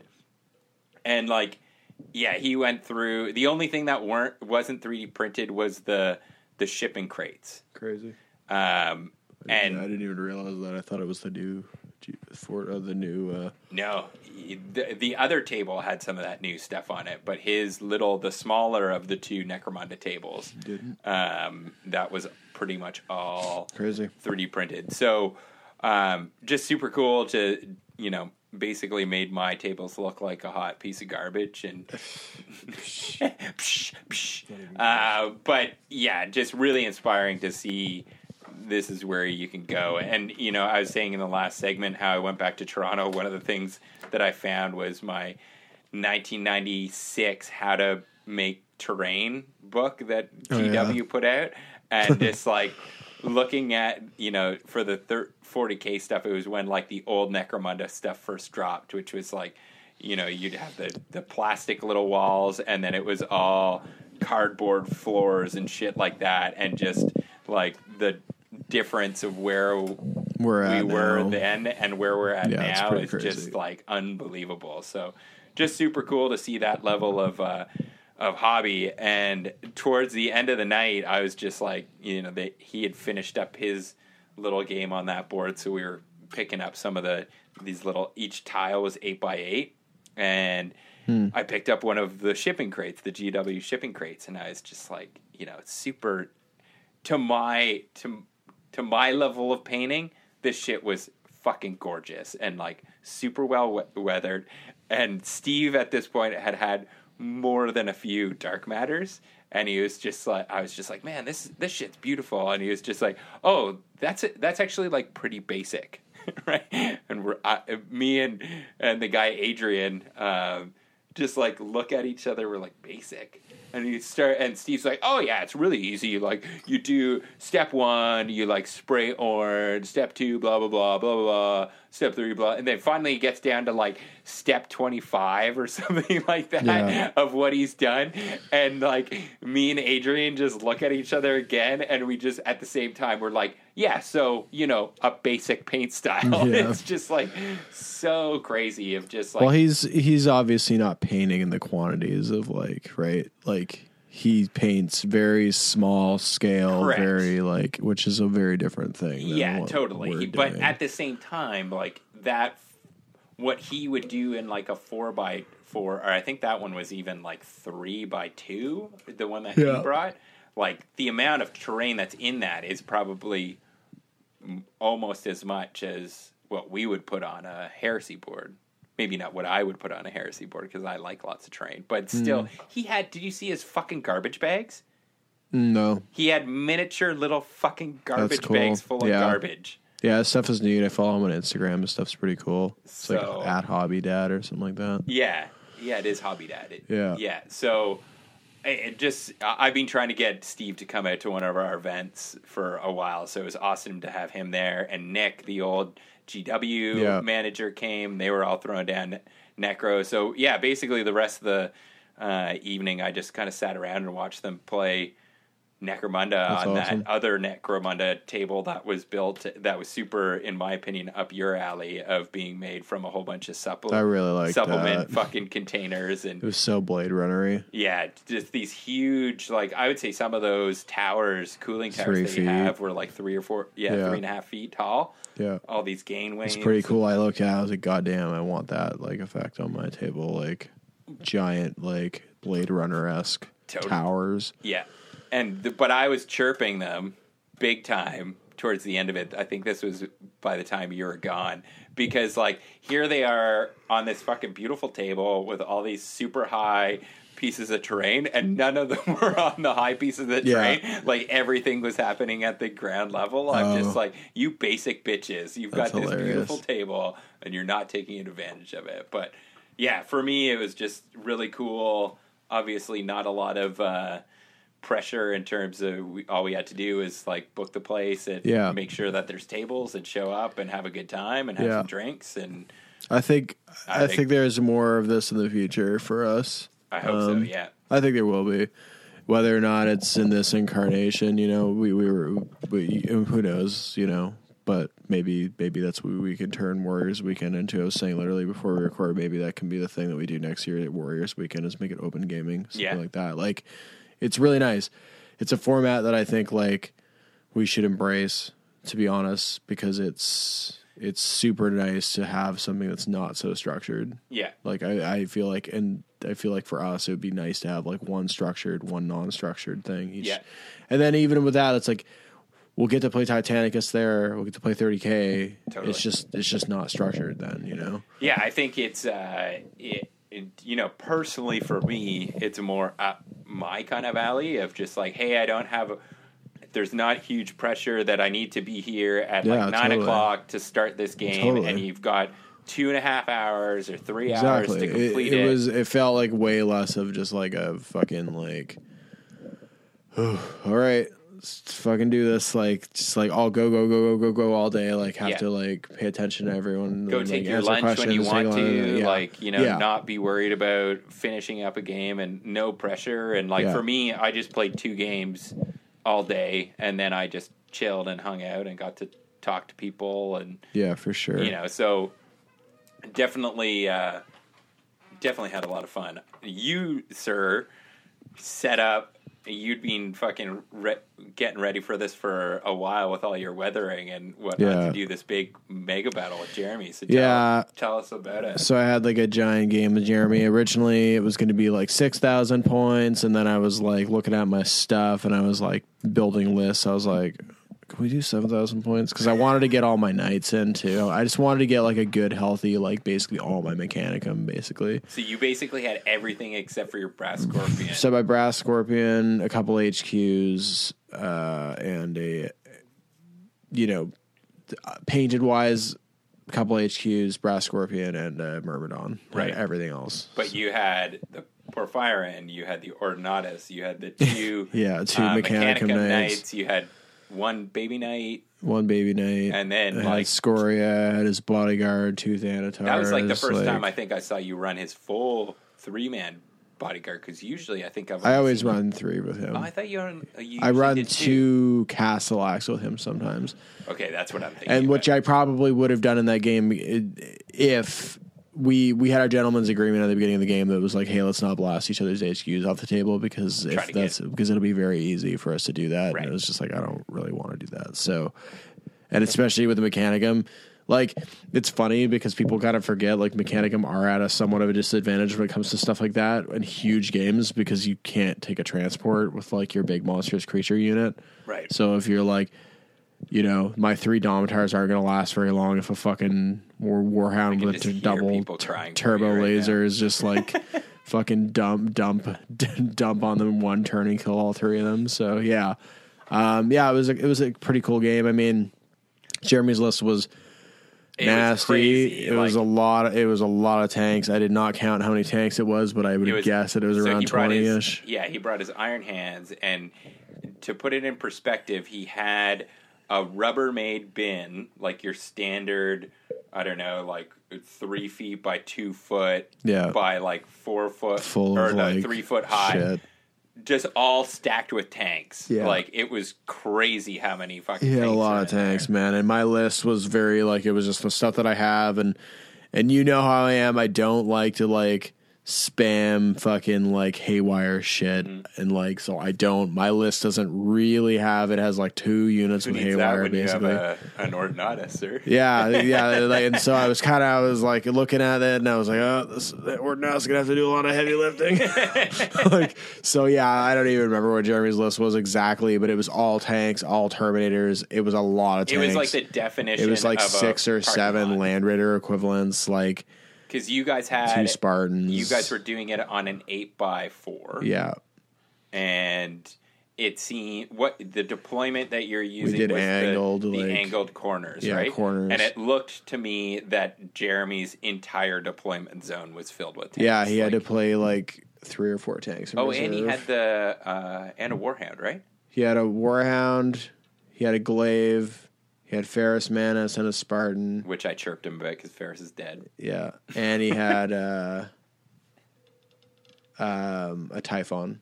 I definitely that was one of my highlights of the day was going up in my nerd voice and just being like, um, excuse me, but sc- when Scoria Yeah. was Yeah. when Ferrus Manus was alive, Scoria was in prison, so this game Yeah. is a lie. I think we just like wanted to see the like sweet like giant bodyguard fight and like actually Oh, have Scoria and a Scoria fight a Primarch sort of thing. Um, yeah, but it was yeah, it was a cool game. I mean, um, Did you guys get into combat? In yeah, we got into combat So and how did that go? like so the game. So basically, like the game kind of ended on turn four because it was.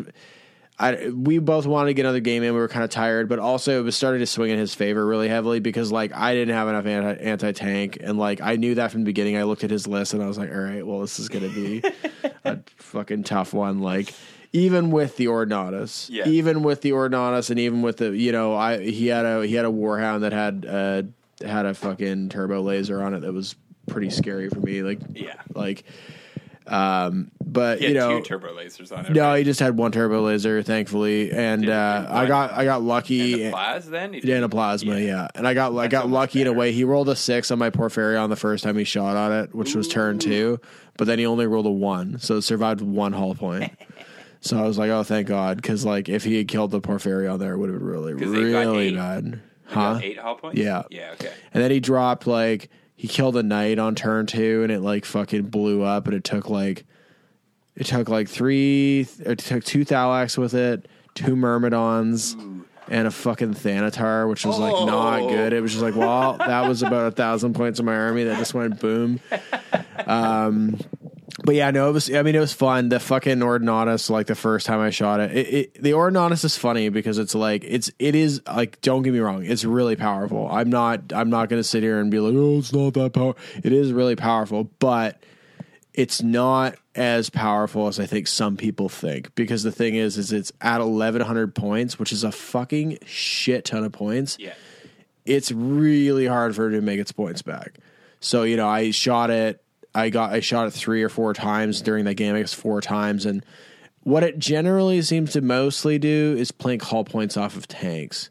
It doesn't blow up tanks that great. Uh, but the first time I shot it, blew up a Typhon, which was really nice. It Killed it just straight up, which was like, whew, it I was heard like, thank across, God. across the room. Yeah, yeah, but it it did pretty well. It it just basically plunked. So I had like a really fucking crazy ideal shot, and I think the first shot I made, I hit eleven tanks with it, and just basically like just was like bomb across the middle of the table, blew up the gl- the Typhon, and then just like plunked hull, hull points off of a Of a bunch of tanks. I like I, I immobilized I think four tanks, and that that In that first shot? yeah, that first shot, which was pretty brutal. That's that pretty was kind of like one of the more like. Yeah, but it was it, it was fun, and then um, man, that Porphyrion, it's so good. It's so good. Like it is so. At 28 mil and 8 mil. Yeah, totally. and like I was running mine as a heavy support, so it had Tank Hunter for the night list, and it was just like Oh, because you had ally. it is nasty, Yeah. man. Like I shot I every time I shot at something, I could basically guarantee like a certain amount of damage to like like it, it's like it's surprisingly good at taking out other super heavies. It really is. Like I always look at it, I'm like, well, it's four strength ten shots. Like you wouldn't think that would be that great at taking out super heavies, but with all the rerolls, it's really good at taking them out. with it. Exactly. Yeah. Well, even without tank hunter though, because they're fucking ordnance. That's So you're rolling yeah. three, you're rolling two d six, and then you're allowed to re-roll that, and it's it's like it's just a lot, right? So it's like, for instance, like I shot at his uh, Warhound the first round, and I took like I took three hull points off of it, and I took down its uh, shields. to- oh, you used it to strip the shield to an- so you did I use I actually just fired my um missiles. my Castellax out of the first Oh, turn, okay, yeah. and then the second turn I shot at the ca- shot at it with the Castellax again, stripped another three hull points off of it, and I was like, all right, it had four hull points left. I was like, I can I can take this out now. So I then I directed the Porphyrion on it, and it was like, no problem, dead. And then the same thing with the glaive. It was like the glaive was down to five hull points, and I was like, "All right, let's shoot the Porphyrion." Peace at it. And like that's that's been my experience with it. Is every time I shoot it at something like that, like it's the same thing happened with Matt and Teo. Every single time, it's so it has so many rerolls that it's just like I can guarantee it's going to do like roughly four or five hull points to a super heavy, and it's just like it's so good. It just really is. Like it, it really probably should be six hundred points, but well, at least close to six hundred points base. Like what is it? It's five it's forty. five sixty. Okay. So it's about it's about 580 after the Las cannons. It's like, you know, I I do think it's a little bit undercosted s- for sure, but I also think that people, for whatever reason, I think whenever I see people playing against them, they also don't appear to have answers.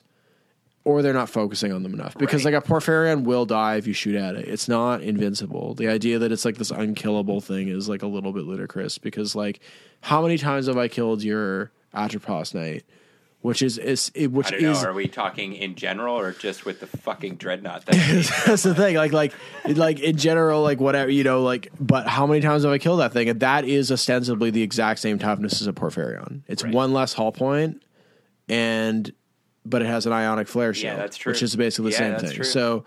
I always look at it and it's like people are like, "Oh, Porphyrion's like impossible to kill," and I'm like, "Look, I'm not saying that a Porphyrion's easy to deal with. It it, it isn't, but if you have certain answers, if you have like things with Melta that are you know outflanking things, like things that can actually do some solid damage to it, it's very killable. And once you surround knights, they're they're really not that hard to kill when you get in their side arcs. Like Right. once you split shields, like you know.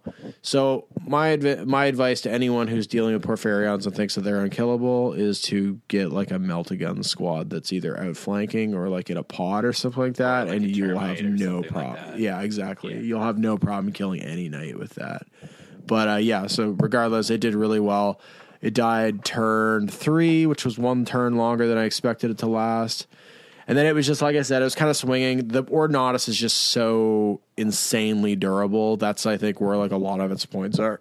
yeah, You know, like because it's gonna last to get you to. you can't, you literally can't, kill it. alpha strike an Ordinatus. Yeah. The only thing you can alpha strike it with is some bullshit like haywire guys in a in a drill. But other than that, Sure, like Jeremy was cursing himself so that he didn't that. But my, my that's the thing. My Mechanicum are very well suited to dealing to countering that. So it's like that's not even really a threat to me um, personally because I have augury scanners for things like that. So it's just extremely hard to kill one like like minus three strength with fourteen hull point. Like it's it's it's tough. It's as tough as a Reaver Titan, if not tougher. I would say.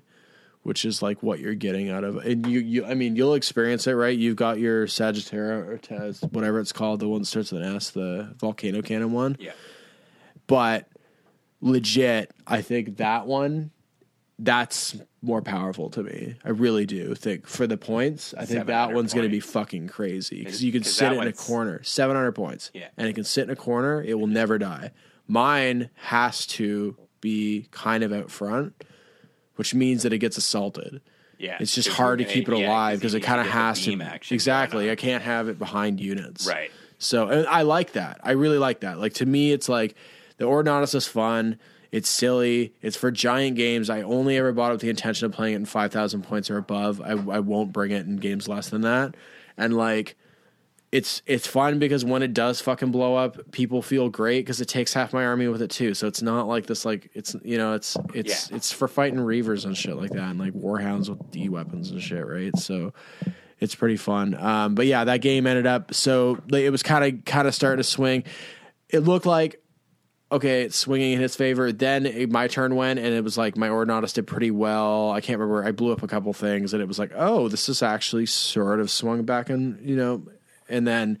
But we were kind of getting tired, so we played out the the last combat and then, and then called it. So what what happened with that?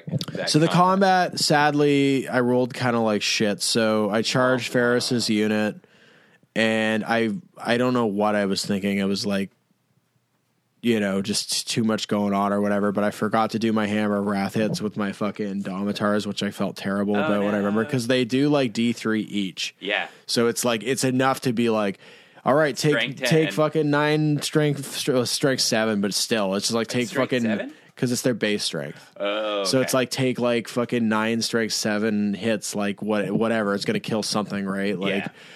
uh, so I forgot that, which kind of sucked. But then So I had Fer- attacked. Did he have? He had what was he had Ferrus, Ferrus? Autek, Mor, and ten Terminators. What kind of Jeremy's? Uh, tar- Cataphracti okay, with so- fists and with fists Yeah, yeah. mostly, yeah. So and like it was a couple axes, I think.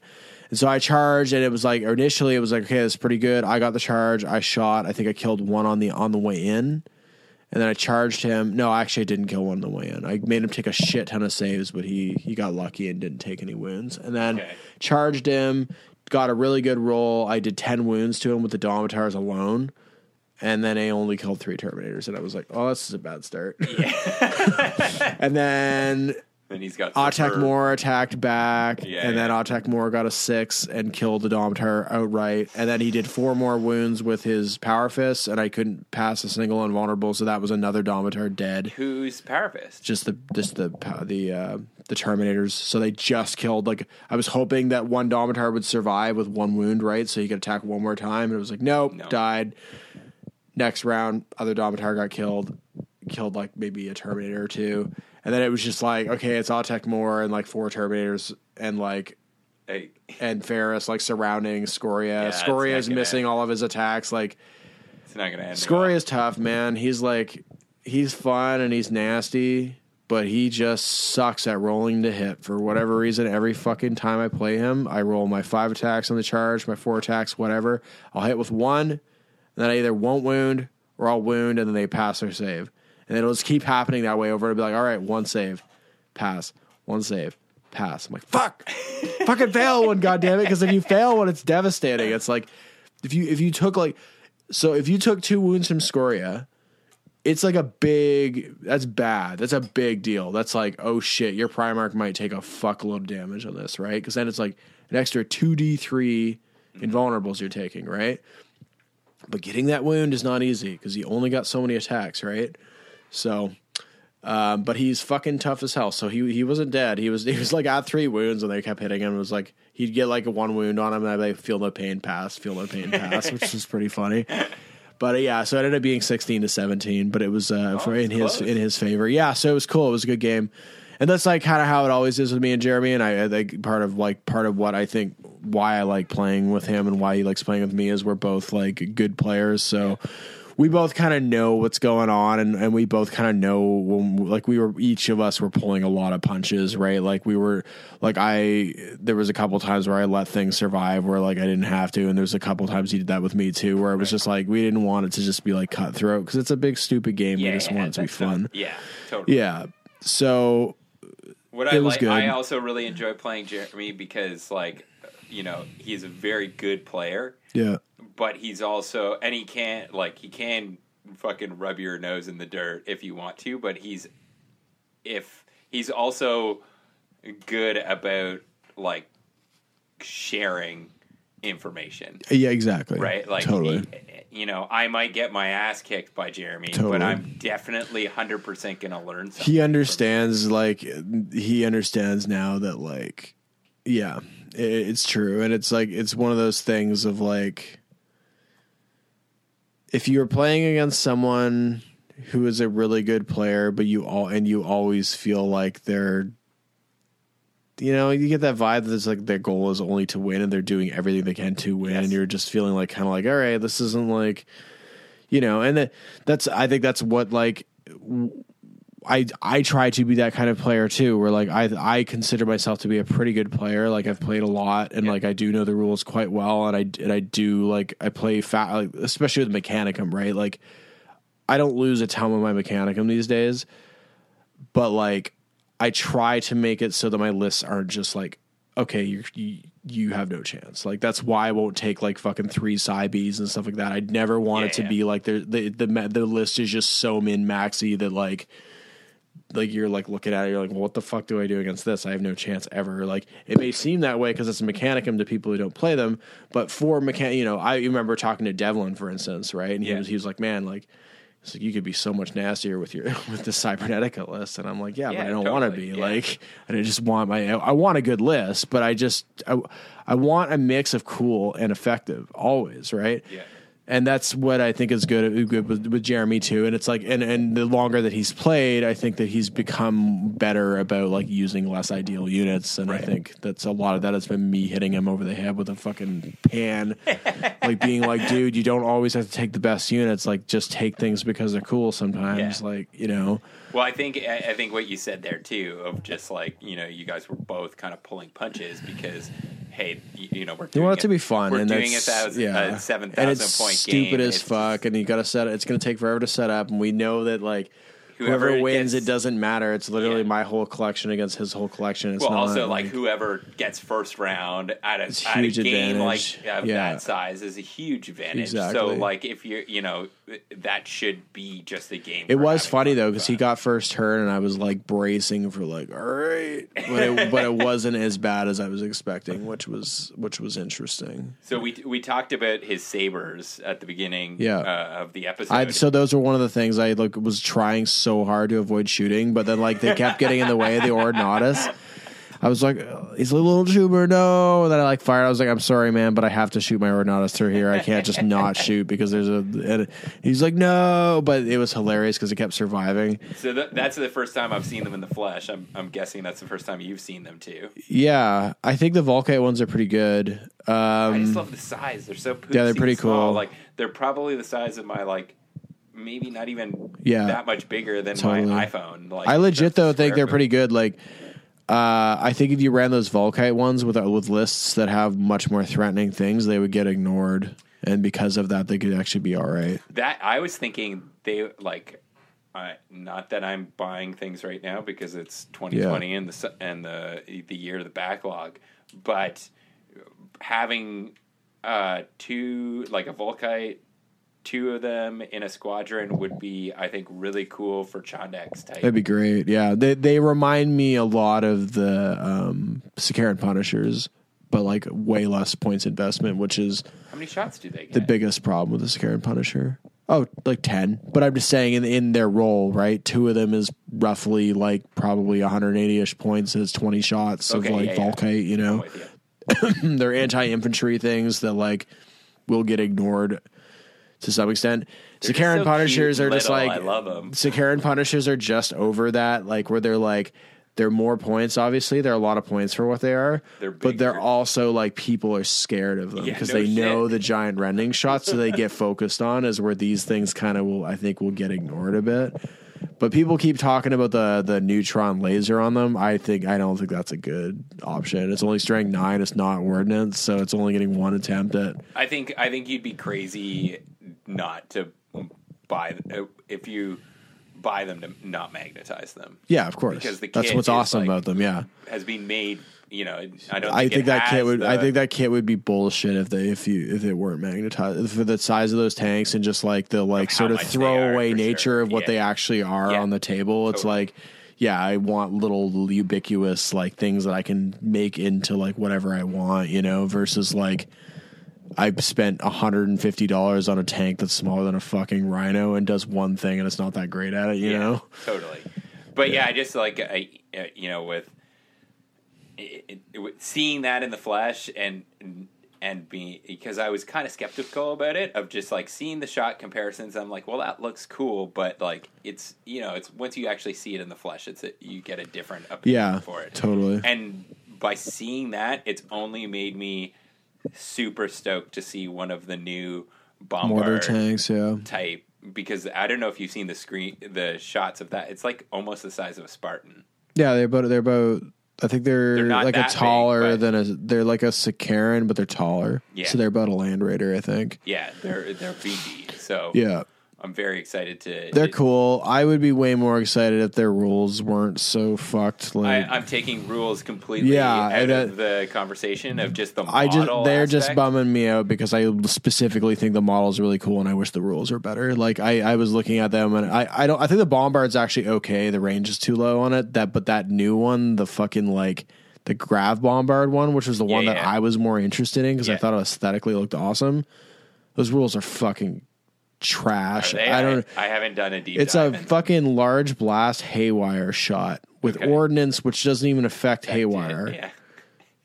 It's AP four. It's range twenty four. It's 140 points. It's the same fucking points as a Medusa. The, it, I saw like a meme, or maybe it wasn't a meme, but it was basically like someone took the screenshot, a side profile of it, and then they put like an angle trajectory thing on the other Yeah, side. I saw of it, and it was just like Games Workshop explained to me how this works at 24 inches, just from like the angles that it would be at or something. But I don't know. I just think like taking the rules completely out of They are cool. them, I like them. look They remind me of the. Valentine uh, Archer tank from World War II, which was like that reverse mounted uh, Yeah. Okay.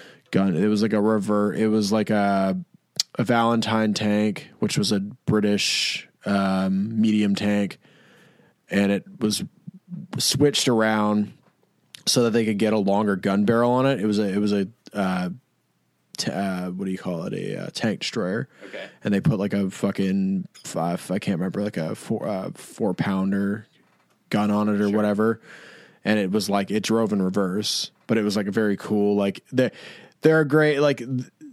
World War II is a great analogy for like the way that these uh, these uh, the heresy designs should be because they should be using things that are like experimental and a little more out there because it's like when you think about it the war machine is at its peak so like that's when you'd see shit like that Yeah. you'd be seeing designs that weren't necessarily like continued because maybe they were not the most efficient or maybe not the most like um easy to re to to replicate or maybe the easiest to fix or whatever it might be so like i appreciate it as soon as i saw it i was like oh, that's cool everyone else seemed to kind of hate on the fucking reverse I thought. I think it's. Yeah. I think it's. i think it's pretty cool I I- it, I just like I want to see. It seems like for the past, uh, really like almost two years, there has been a lot more specific things. Like here's your your legion legion upgrade stuff upgrades. yeah Here's your legion specific terminators for.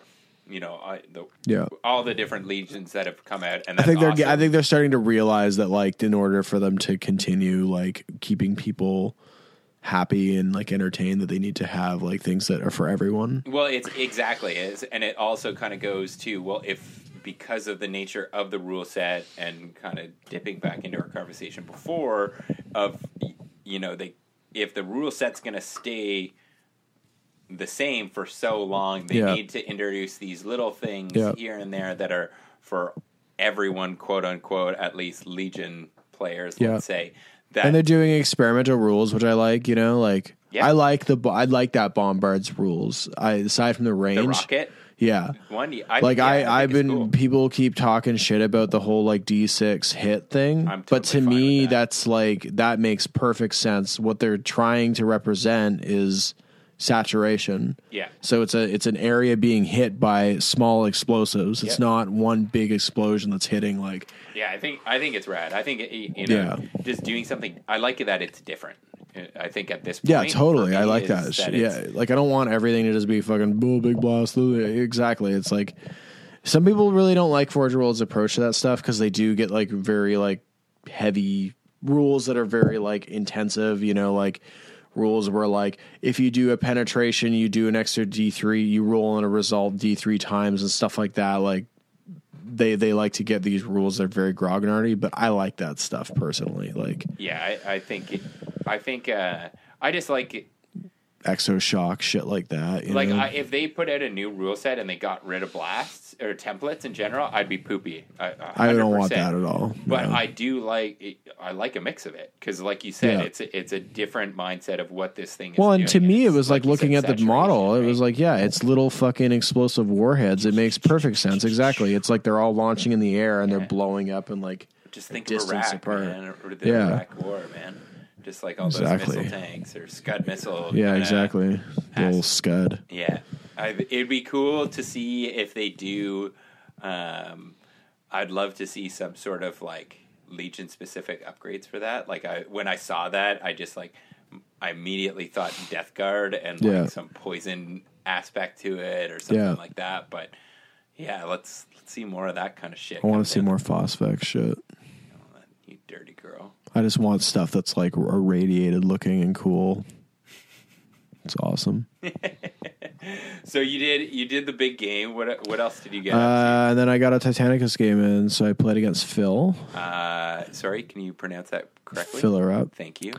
There was And, not enough uh, emphasis in that, but I'll take it. Yeah, I played my uh, 1750 list for Okay. the Weekend Warriors. I really like it. It's a good list. So which uh, which maniple is that? It's uh, what the fuck is it called? Um, I always forget the name of it. What's the construction. The one with the warhounds who can merge shields with the warlords. oh, the oh, Je- Janet- Riga, uh, yeah, Regenta, Regent. or something like Yeah, yeah. But guys- uh, that's my favorite maniple by far because I like warhounds, I like warlords, and I feel like when I I like.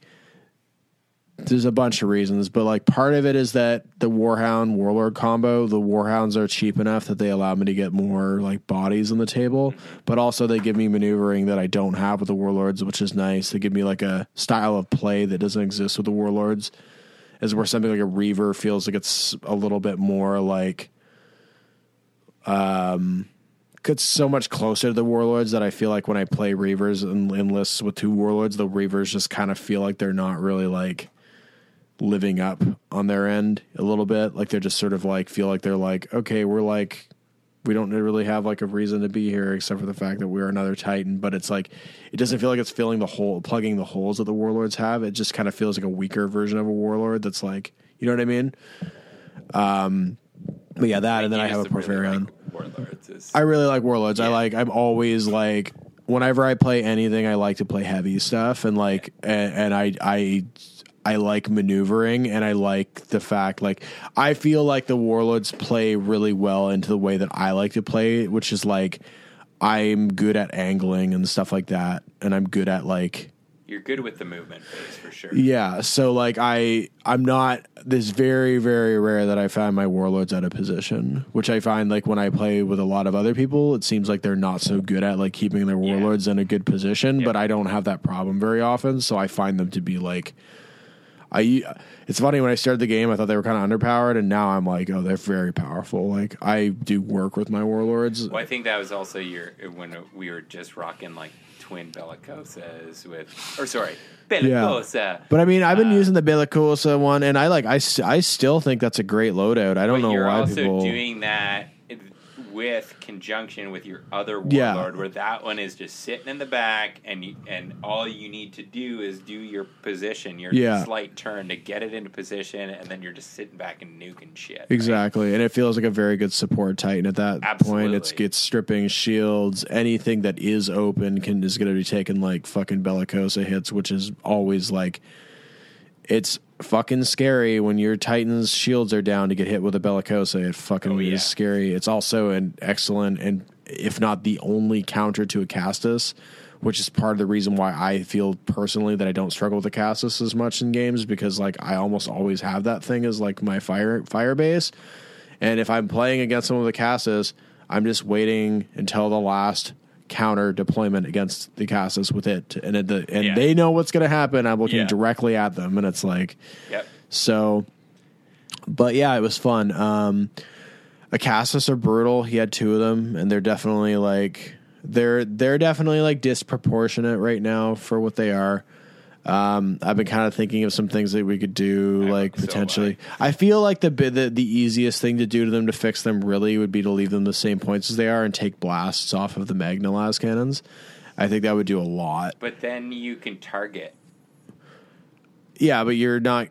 I mean, yes, but like that's I only going to be four to play shots. I think we need to play with it in a Yeah. couple different ways. I've also thought of making them uh, as well. Like I've had two thoughts. One, making them that you need to take a minimum of two for mana which is what the Mournival.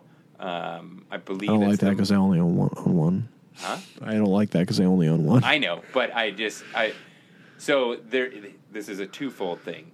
So we could do that, but you there's also the whole counter argument to these guys I find and because I'm also putting a knight list together, I understand this. If you're doing a knight list, They're the only thing you have. they're the only thing you have, right? So yeah, it's true, They- and they should be powerful. I They're they're just a little to, bit like potentially maybe we do something like okay if we put a max to the amount that you can bring we have like a max for this is how many you can take as like a support banner Yeah. and this is the max that you can take if you are or maybe we just don't have a max if you're do- i think still think we need to do a Yeah. max not that i'm worried about some dickhead rolling up with a fucking like 16 Acastus and just being like they're they're just tough because like they're also tough because they just like things like warhounds and reavers have no answers to them, which is like that's they're they're they're also just kind of disproportionately tough, which I don't think would be as much of an issue if you could if you could more readily ignore them. But the thing is, is that like like taking shots from one is devastating, and like the fucking missiles, like the missiles alone. Like I was playing against Phil, and he didn't even realize they were rapid, which is like a weird rule to begin with. I don't Yeah. know why they even have that rule, but they're firing six shots each with rapid. That essentially gives them a very, very, very comparable um, ability to strip shields to a warlord. Yeah. it's a little bit worse than a warlord. You know, it's funny. I kept forgetting about my missiles, and I didn't even need them. Yeah, it's like it's just a lot, right? And then you start firing the fucking Magna las cannons, and like, yeah, like I get where you're, you know, where you couldn't target, but the biggest thing with those things is that when you're hitting with the blast, you're getting two hits, and at that point, That's true. That's Yeah. that's that's what I mean by that. It's like you're literally like doubling. So one can put down eight hits, which is devastating. And then because it's all the same weapon system, when you have multiples of them in a unit, they're all hitting the same fucking part. right. So if you are in a warlord, and for instance, like I fought yours, and two of them shot at my warlord, and they hit the legs, and I think they had like six or seven hits with the the main, you know, things. It didn't do that much. It wasn't that bad. It's going to be a four plus to do anything. So I think I took like two points of structure damage. It wasn't that bad. But when you're shooting at something like a warhound, Oh, and then you hit it in the body or something, it's gonna fucking tear it apart. It's gonna be gone in one turn. Like, so it's just well, like the legs of a of a warlord are like the toughest things. out there, Exactly, right? exactly. So it- yeah, it's def.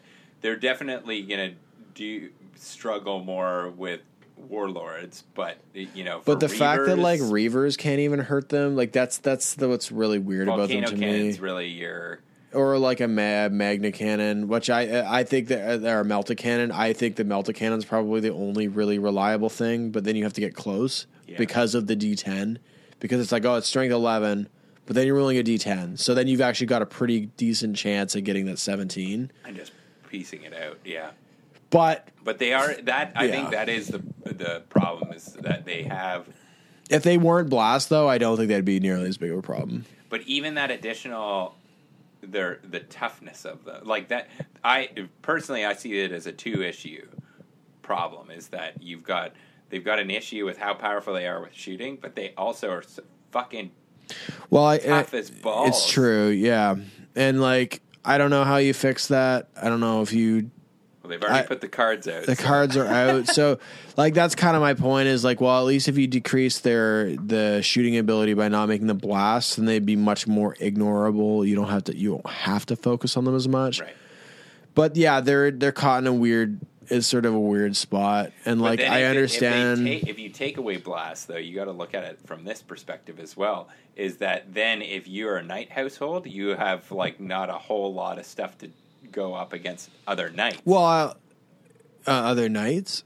You mean other? You mean titans? What do you mean? No, other knights because like knights in general is blast is where it's where it's at. Oh yeah. I mean you could still kill them with To- you can for Sarasis sure. and shit, but yeah, But that's the weird thing about where that is is that because it's very way- swingy and it feels like it's they they just they don't feel very well thought out right now. I which- think I, I I think it's also like because you haven't done a deep dive in the in the house knight house rules, right? no. so really. like, have, like, now that I've done that dive, it's just like well, I can understand the way that they've been. It's almost like they've been built specifically for the knight list, yeah, but not thought about how. And, and I'm sure that they have their but points are just. That I don't understand their points though. Like when I look at their rules and I'm like, you guys thought these were worth ninety points each. like because here's the thing, I put I put las cannons on mine mainly because I'm mainly because like first off they're overpowered, so like I want to increase their points to begin with, but also because I'm like I play my real Acastus with las cannons, so like I Well, want them and to it's have the las- only weapon option out there for them right now. well, they, but but they can no no I mean like the like instead of autocannon, so it ups their Oh. points by ten points. Right, But yeah. anyone who's like a grognard, right? They're not Like do you think that. A- do you think Ashton's taken no, last cannons on his? So they're actually only eighty points, yeah. right? Like. So they're just they're just disproportionately lowly costed. They're they're very durable. They have a massive amount of fire output. I would be okay with them keeping certain elements of this, but like something's got to change, you know. And and I can understand like because they're not like a Titan where like if you hit a war, you can't kill a Warhound in one hit, but you can kill an Acastus in one hit. So if Yeah. you make it straight, if you make it too too low of a threshold to get a critical hit, they might just disappear too easily. Yeah.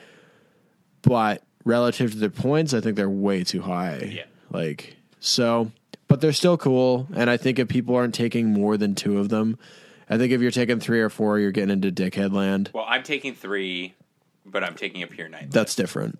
I'm when I say it's yeah, I'm I'm speaking specifically to like Titan players Yeah, who yeah. are when you're playing a knight list, you have literally that is your one answer for like ranged output. So yeah, um, but regardless, it was a fun game. Um, I like you said, you were starting to feel a little bit more in joint with the rules. I'm starting to get there too. I'm starting to get these get these synergies, but I'm getting better. Like Yeah. I, I I feel like I'm getting synergies now. Where like, um, yeah, I'm learning how to set traps. I'm figuring out what weapons work. I've been using the uh, March of the Dead right a lot lately because like I've been taking loadouts on my Titans that are like right now my my main list is like the one Bellicosa warlord that's in the back, but everything else has stuff that's sort of like a 36 inch range ish. Yeah. So I've been using March the Dead to be like now I'm in your in range.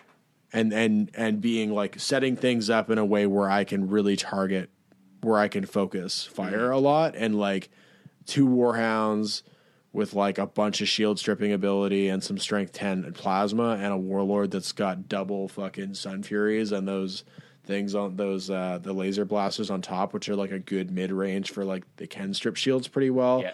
and they can also finish off titans really well yeah. it's just a lot that you can focus on one titan and like man that Yeah, shit that- brings if your, down if your titans shields are down and that thing's in range, you're gonna feel It hurts. hurt. Yeah, totally. So yeah, it's uh it's a good game though. I'm enjoying it. So, So what- we, we played. What happened? So I think? I, my perspective is that we should have tied, but I think that the core missions are a little bit fucked up right now. So like he had the mission where he had to get his uh, Titan off the table. I wasn't catching on to that. I couldn't stop him from doing it anyways. I had the mission to keep people out of my deployment zone. We both succeeded. Um, I at the end, I believe, had I can't remember what I had left. I think I had it was another tight game though. That's what it was a I- pretty tight game. I think he had a warlord left, and I think I had two warlords left, if I remember correctly. And both my warhounds had died. I had killed two of his reavers and, and a warhound, and his one reaver got off. And then I had taken out both of his Acastus, I believe Okay. it, with a lot of shooting. Um, yeah, and then so it ended up working out in my favor for the points because my mission was like 15 points for keeping him outside of like the deployment zone as far as it was. Plus, I got points for destroying his titans, Yeah, yeah. and he got 15 for getting his guy off, but like no extras. Yeah. So it was like I don't really think it was an actual victory for me. Like I think in reality it was probably more of a tie, but in terms of mission points, I won Yeah. Um. But yeah, it was a good game. Um, yeah, figuring out those rhythms, figuring out the combos that I like and stuff, and yeah, Well, I didn't mention what I uh, what I took other than the knights that I took in that list, but I basically followed from the last game that you we you and I played. You gave me some advice on how I was running shit. So what I ended up doing was the Fortis Maniple, which is the same as the one that you took, but instead of with the uh, Warhounds being able to join shields with the it's Reavers. it's Reavers. So I did um, a Warlord with uh, a Bellicosa, a Quake Cannon, and missiles sitting in That seems like a good loadout. sitting together with another long range Reaver with a volcano cannon, uh, laser blaster, and missiles. And then I had my Melta cannon, chain fist, uh, m- missile launchers like Yeah. running up. And then the knights, the three knights were doing outflanking, and then the two Acastus sitting back. So definitely more of like a sit back. Yeah. But then also You have you've got this are- you've got this reaver coming at you that you're going to have to deal with so you're going to either shoot that or you're going to ignore the stuff in the back that's doing damage to you but then Yeah. you've also got the uh, knights coming in the flank to you know ha- mess around with warlords or whatever Yeah. like that. So I felt like the list was really good. It gave I was 100 points down from my opponent, so I got that initial that one extra stratagem point. So I feel like this it, I I walked out of that game. You have to be 200 for that. Oh, really? Yeah, Okay, sorry. I cheated a little bit. pretty sure. um, anyway, it was uh, it was like it definitely felt like okay, like this list is more working to my playstyle. Yeah. Yeah, and definitely, I, I think I want to try this same list against you yeah. uh, before the Weekend Warriors, just to Yeah, that's tough, man. Your fucking your Legio trait rules are whew, they're Yeah. nasty. Like, and when you combine that tough like wall thing with like these warlords that have extra fucking repair dice, is really hard to deal with. well, I could be a total dick and just get a shield generator too, and then stick that in the back with the two things sitting in the back, and, but that that's not I can't go that far. Yeah, it would be a Maybe, maybe against certain players, I'd maybe pull that card, Yeah. but. Yeah, it would be a lot, but yeah, that was something that was nice too. Is the when I fought Phil, my Legio rules actually came into effect a little bit, which was cool. It was kind of one of the first times in a while. So actually had that Titans. last game that you and I played, and I just about flipped the table. Yeah, that wasn't my Legio rules. That was my that was That was my, a strat. Oh, that was le- stratagems. stratagem, I, I mean, my actual Legio. Yeah, I'm saying like okay.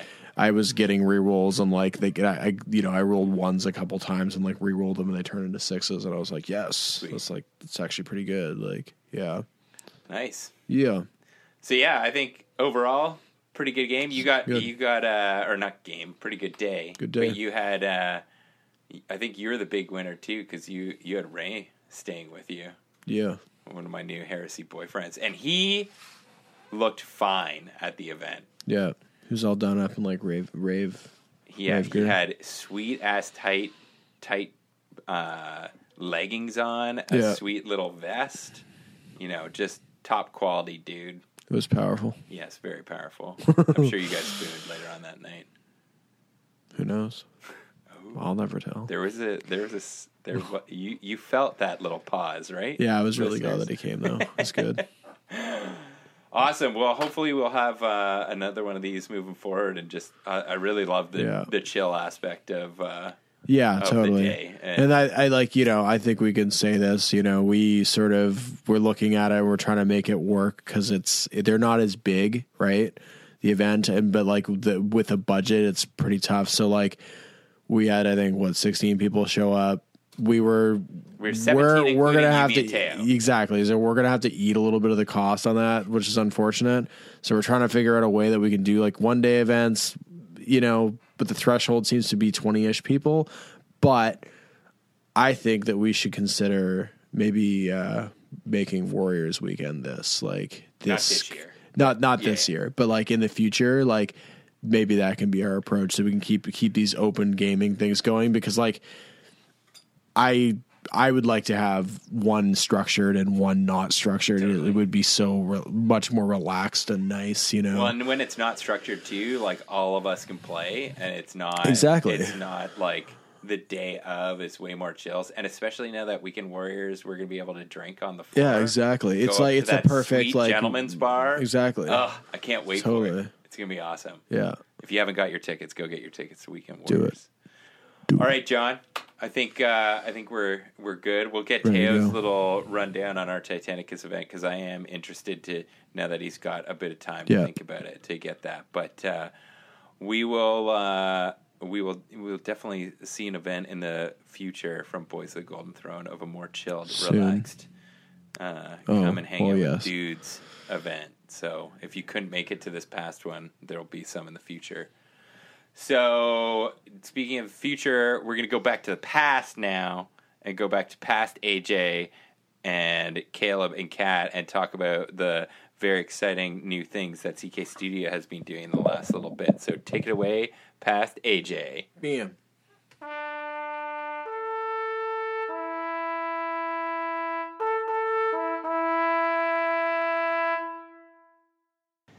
And welcome back. We've got our very wonderful special guest. People have been to the show many times. Welcome back to the show, Kat and Caleb. Guys, thanks for coming back. Hi, AJ.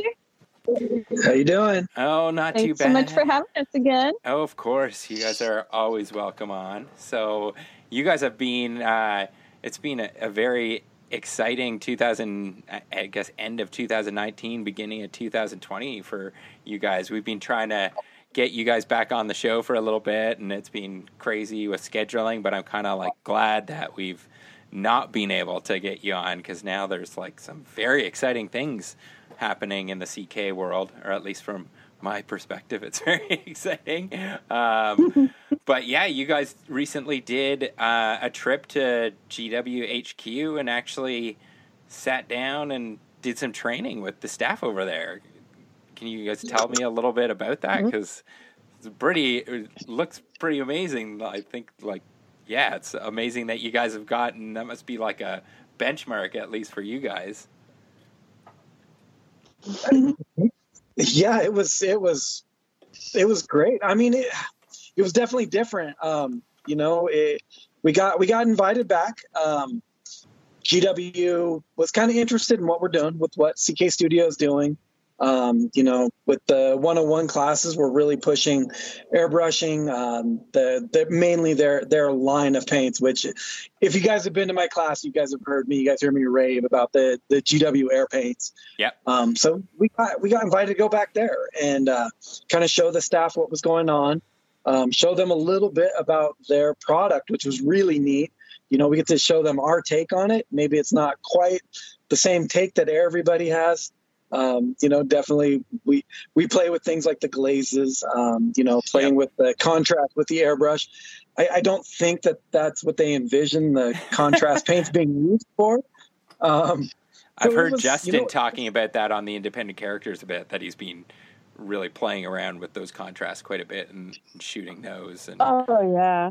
That was so exciting to watch the aha moments as Caleb was teaching that stuff because they they I don't think they had anticipated the use kind of crossing lines like that and Caleb just kind of I think he dropped a few uh, jaws during class with it because it was like, yeah, you can you can do this with this too, and and that product line just expanded for them right in front of them. So the, way fun.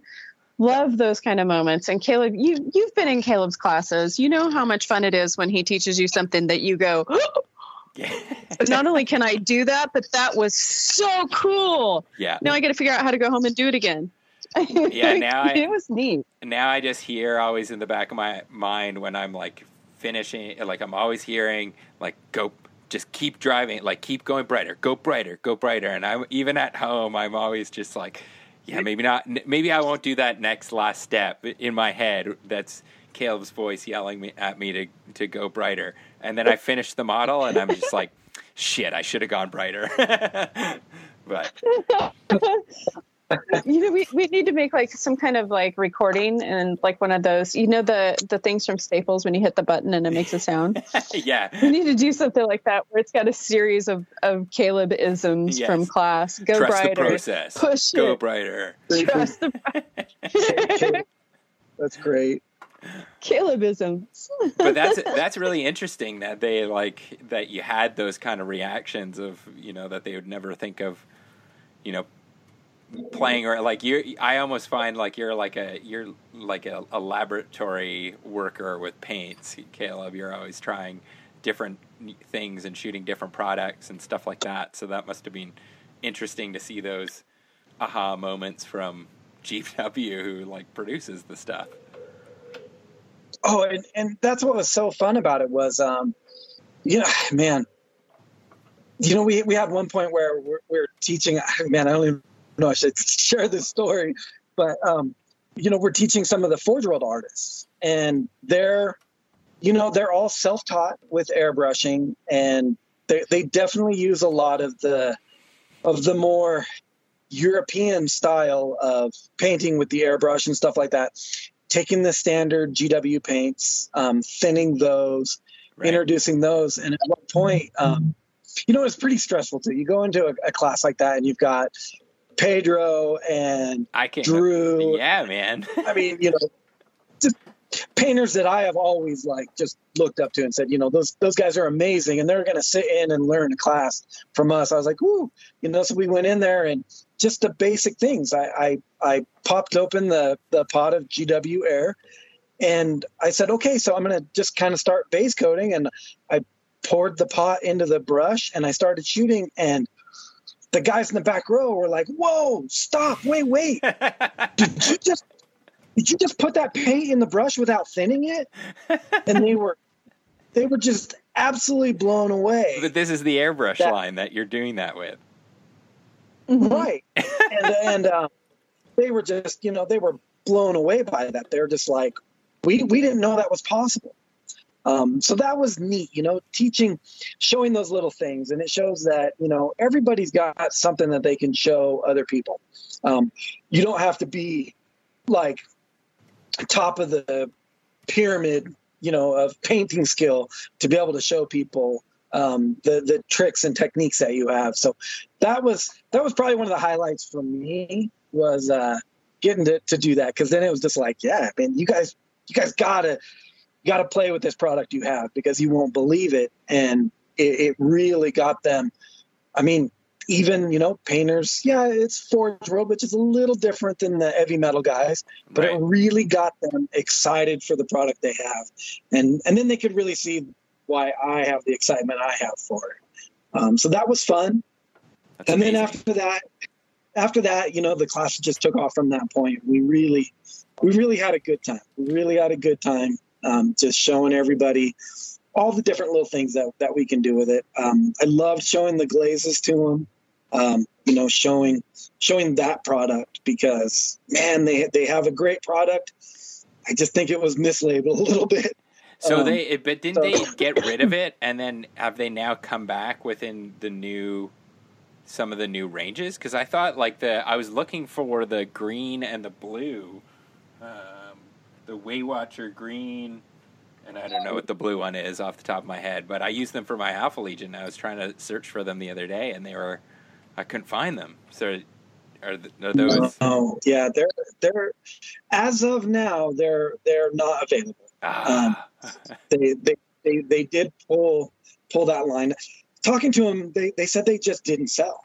They just they you know, huh. but I mean you can understand that from the point of view of a of a regular brush painter is, you know, are you going to spend the money to buy a glaze or would you just make a glaze out of the paint you're painting? Right. You know, and I think that was that was where I say it, it needs to be rebranded because it, it's not a glaze; it's a, it's a filter. Right. Um, you know, and all, all, of you guys that have taken the, the CK Studios class, you guys know exactly what I'm talking about by yeah. filters. I mean, that that is probably one of the perfect filters. The contrasts are, are a close second, but I still like the glazes a little bit better. Uh, I think they're just a little more forgiving. Um, so just kind of showing just you know the, the different ways to, to put their their products into play with the airbrush, and I, I don't think that they considered um, even the contrast as being uh, like a filter or anything like that. And if you guys watch the the GW videos that we did, um, you'll see the the very last video was was our filtering technique and using um, using one of the contrast paints to do it. Um, so you know, it was it was interesting. I think it was a, a learning experience for both them and me. Uh, the biggest thing I came away from that was that Duncan and Peachy are masters at their craft. Okay. That shooting videos, doing the audio part of it was the most stressful thing I have. Man, that was so stressful. yeah, it's that we're we're gonna have to like potentially re-record our hobby segment music because with Duncan departing GW, like it's I, I hope he still you know does video or there, I'm sure there's some bright future out there for Mr. Duncan Rhodes, but uh, for I every time we bring up Duncan I always have to do a shout out to maybe one of the greatest uh, Facebook pages other than the CK Studio alumni uh, group. But there's there's a page called Undercoded Duncan Rhodes, and it's just like a whole bunch of hilarious Duncan Rhodes like memes and things like that. So if you guys are fans of his, you should definitely check it out. I'll, I'll invite you guys to it. but I'm very curious with, with before we get to the the videos because that in itself is something pretty exciting. What was the format that you you did for the class? Like what what were you painting with Oh with everyone and was it uh, like a a 2-day kind of 101 class or what was uh Well- how did you lay it out? I got to preface this for you, and then Caleb, you can finish this because AJ, you know what it's like to work with me and to set classes up, and and what it's like to work with Caleb. And we have we're very systemized. We've got how many times do you get a list of things from me? We got to get this. You, I need Yeah. you to go order all these products for me. We got to have all this set up, and it's got to be ready at the venue. And there's a system to everything, right? And there is. this is how we run our class and we know exactly going into it what topic we're going to be teaching and what models everybody needs to have, what color paints they need to have, and everybody's set when they go into a CK Studios class, unless you're taking it at GW. Uh, and I'll let Caleb take it from there because this man was a magician on his feet of improvisational teaching that week. It was amazing. Oh man. Amazing. What Yeah. happened? Um, well, you know, when, when we get invi- when we got invited to go there, um, we we asked a few times, like, so okay, what's what's the plan here? What what would you like to see? What would you like us to do? Um, you know, where where you know where are we going to be at, et cetera, et cetera. And man, a lot of the times it was like, well, just you know, just kind of just come teach. okay. And then you know so, so well, who who's going to be in the class well you know we're just we're going to have some guys there you know maybe we'll maybe we'll have a couple guys from marketing and we'll have a couple guys from like products and we'll have a couple guys and i was like okay perfect you know we'll just go into it and we'll we'll just kind of make like a basics class and Yeah. you know we didn't want to step on gw's toes with using non-gw products but we did bring some non-gw products that we felt really add to the experience you know and, and you, to, to, to show a few of the things that we do and you know maybe maybe encourage them to maybe include some of that stuff in upcoming lines or something you know Awesome. um, so kind of got an idea, just a basic idea of what I'm going to do. And I'm thinking, you know, this won't be too bad. I can do kind of the basics, you know, and it's going to be a lot of people that just kind of want to learn airbrushing and yada, yada, yada, you know. So like my mindset's kind of like, good. Walk into the first class and I turn to Kat and I say, Kat, there's Pedro and Borja and Drew all sitting in the back row. and I, I mean, you know, at that point, the whole plan just goes out the window Yeah. because these guys don't need to be taught the basics of thinning or uh, the basics of application. So, you know, Kat, and Kat's so good at this too. She just, you know, starts the class with her normal little, you know, discussion with the students. Well, what kind of experience do you guys have with airbrushing? You know, what are you after? Blah, blah, blah, blah. And so they start talking about it, and I was like, all right, well, let's just adjust this then. So, you know, the first class I had to totally adjust, pretty much made up a new class on the fly. Um, and, and, and, you know, the things, the things that surprise you are the ones that you really got to kind of grab and run with, like those guys being amazed that I didn't have to thin the paints Right. and then I could actually go into like, well, look, let me let me show you a different way to airbrush, and it was really fun because it wasn't the technical aspects of it. It wasn't the the prescribed class, you know, where okay, we're gonna go into our exercises, we're gonna do this, we're gonna do that. It was like, no, let's develop your guys' airbrushing techniques. Um, so that class was awesome. Walk into the next class, and the next class was marketing and half the class had never even touched an airbrush. Right. So now now you adjust the next class and you you change, you know, you change the direction. And maybe I didn't get into the, the, the harder techniques or I didn't get into some of the the more technical aspects of using the different products. It was more of an overview of, you know, this is how it works. This is what I'm going to show you. And so I got to go more into the kind of the basics. And then the next class we went, the last class that we did, um, had bare bones beginners, but then it also had um, Duncan in it. It had uh, a, a, couple of the heavy metal team in it. Um, that one was the most interesting because normally, you know, when you walk into a classroom like that, you teach to the lowest level because you don't want to leave the other students. so I really had to like hybrid that class and try to make application for everybody. So then, you know, it was really jumping through subjects and very interesting. They they were all classes that I would never plan to teach. Okay. Um, but yeah, they, they they didn't come out too bad. So were um, they like a afternoon, like a morning session, afternoon session over, like, or all three of them were in one day, or over a couple days, or?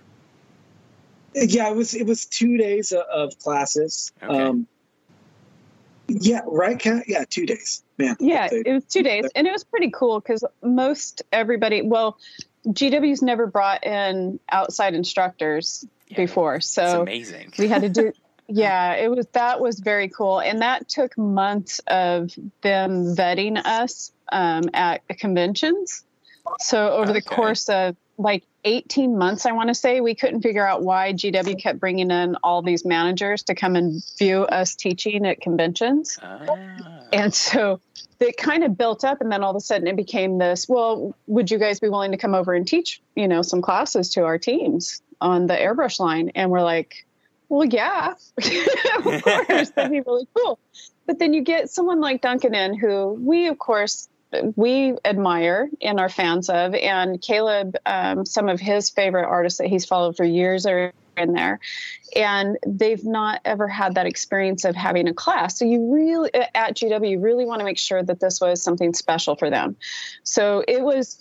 It was really cool to watch Caleb in his moment, and I'm going to brag on him because he won't do this. But it was it was very cool to see him in his element and be able to just tailor every single one of those classes to the students that were sitting in there and to really give them an experience beyond, hey, we're just going to teach you about your product line and actually teach them about airbrushing. And it's been so much fun beyond that because we've seen these guys at, at just at LVO and, and of course we keep in contact with them in the background. We're friends with a lot of these guys and talking to them and the fact that they weren't airbrushing before we went there and now all of these guys are airbrushing in their own hobby time and they have airbrushes around the studio now that they're all using and wow. it just it it was yeah it left a really good impression on them and so caleb being able to go in and tailor every experience for the group that was in there like expanded those teams into using their product and it was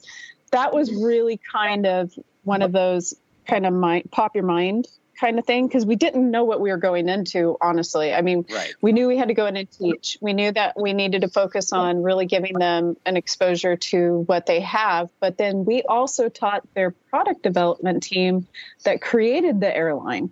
They had never seen it in action. Oh. So that's that was cool. Mind-blowing. And talk about talk about some aha moments when Caleb brought the glazes out that they hadn't seen in a while, and he said, "This is what you should have been using these for. Let me show you something." Right.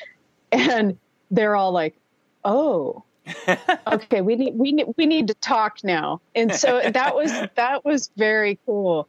So it was yeah, it was it was a very unique experience and I think it, it really highlighted to me kind of a culmination of all these classes we've been doing for years that we've taught to different levels of students.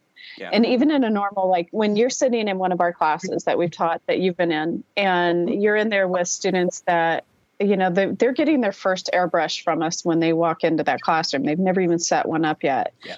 And they walk out with the same skill set that the more advanced users that have had their airbrushes for several years they're all walking out with with a fundamental ability to use the products that you have in front of them. And it kind of made it really cool when you realize that gosh these guys never get this chance to to do this. Right. you know they don't they don't get to have classes here. They're gw who you know they don't you just assume they all have that kind of thing walking into their jobs there. No it was really kind of a special thing for them too.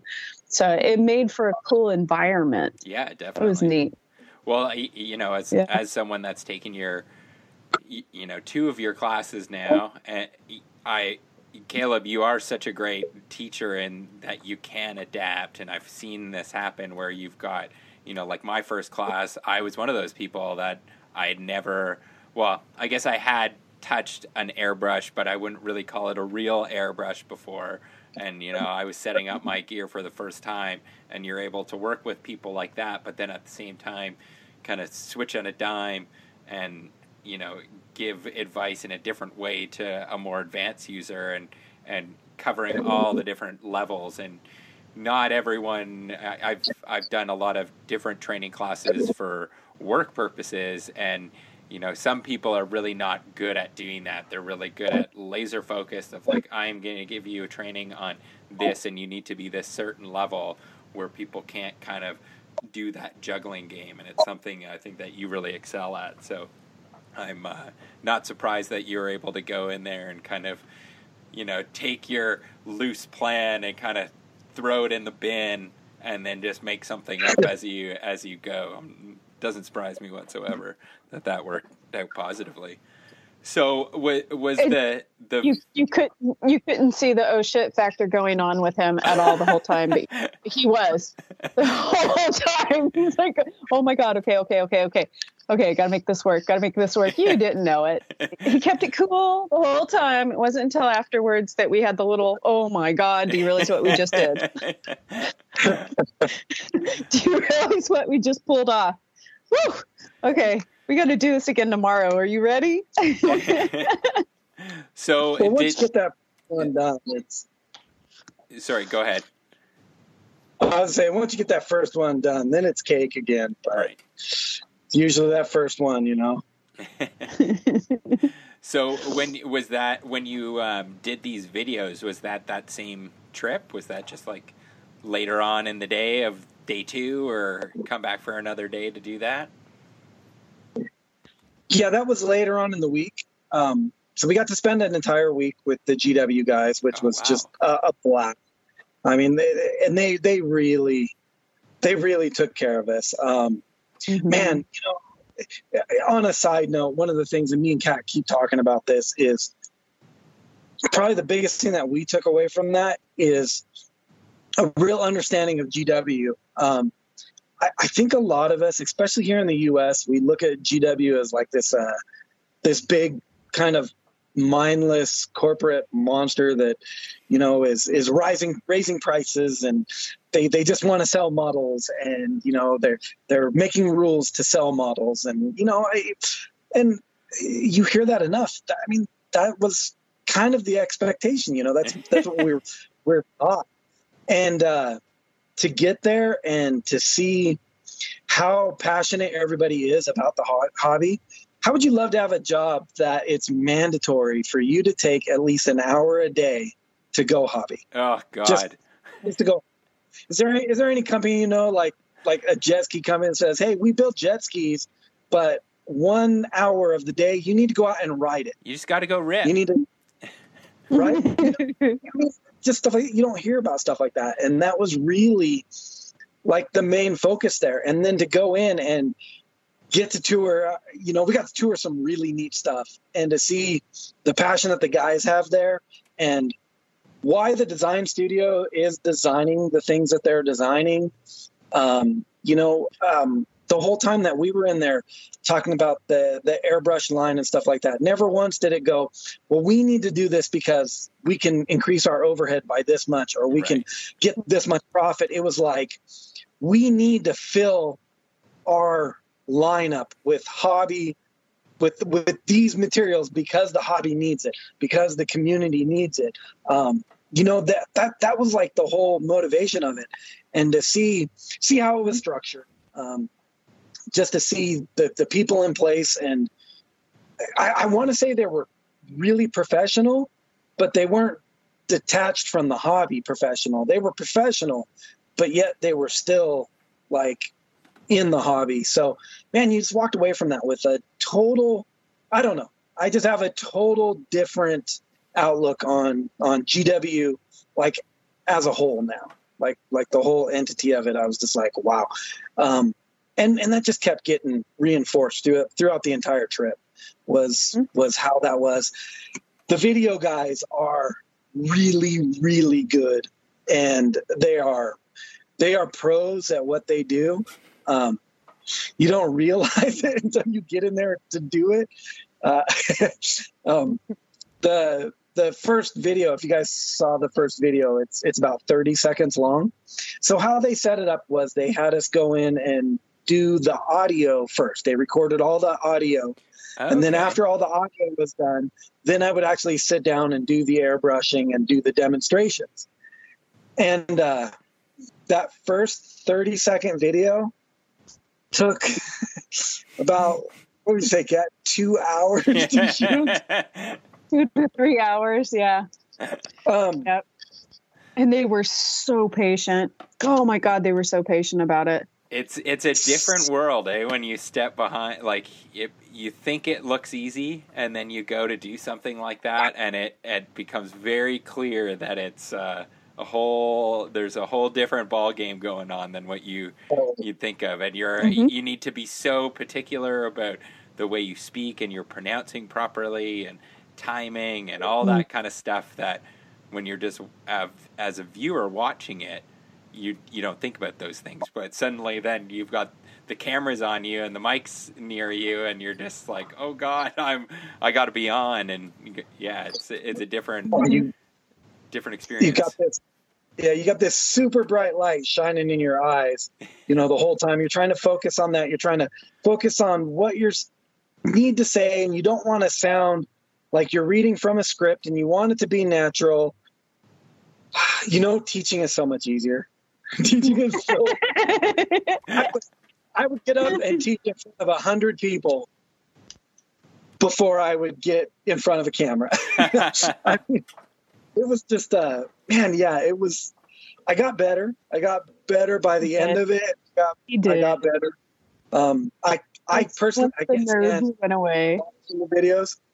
I I can't I can't even watch them because I'm just like, oh my god, it's so terrible. Uh, you should try editing But- podcasts listen to your own voice for a couple hours Oh. Super fun Yeah. But the, but the nice thing was in the next day we just did the painting part of it, and that's when I you know I was in my element at that point, and Right. we were we were able to get through everything so quickly when it went to the painting. A lot of people ask like how many takes did it did it take to pour the pot into the into the and you know and honestly I could tell them well one yeah because I do this all the time. You know, I mean, literally, what I was showing everybody was what I do all the time. Yeah. So that was super easy. Now, how many ta- takes did it take to say Citadel? You see how- Citadel air paint range? yes That took an amazing amount of time because it was Citadel air paint line. Yeah Now it sounds like it's an airline, Citadel airline, Citadel paint line. Well, no, it's not air. Citadel air.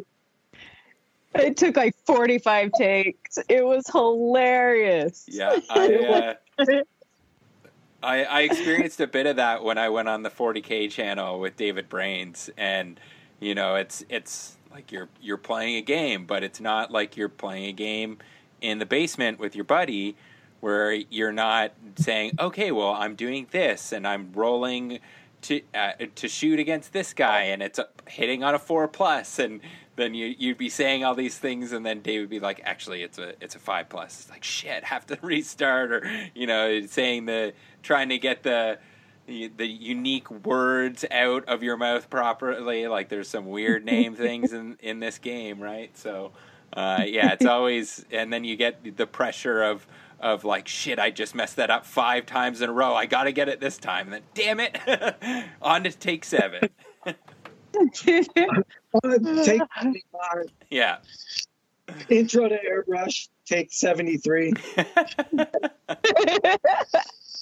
Uh, it was so fun. It was so fun to watch. Oh my gosh. Because he, d- I don't see Caleb get unnerved very often. He was, I don't think he slept the night before he went in to do that first filming at all. Just, that was awesome.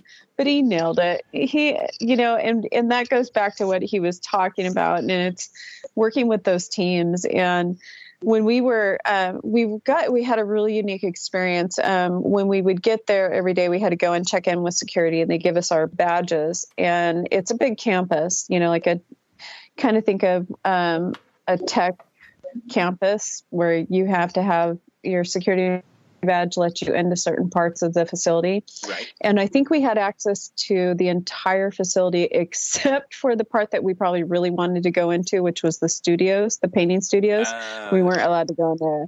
We didn't get access to because they were that. working on some secret stuff that they didn't want you to see. Yeah, Some models and but we, hmm but we actually got to go in and go into product development, go into marketing, go into and work with all these different teams in the different departments. And it was so synergistic across the entire campus that level of energy and respect for the product that they they work on and produce and how much everybody is completely devoted to the community experience was absolutely amazing. And it wasn't like this was written everywhere and they were all file, you know following some set rules and it's Right. you know this mission statement that they're all trying to accomplish together.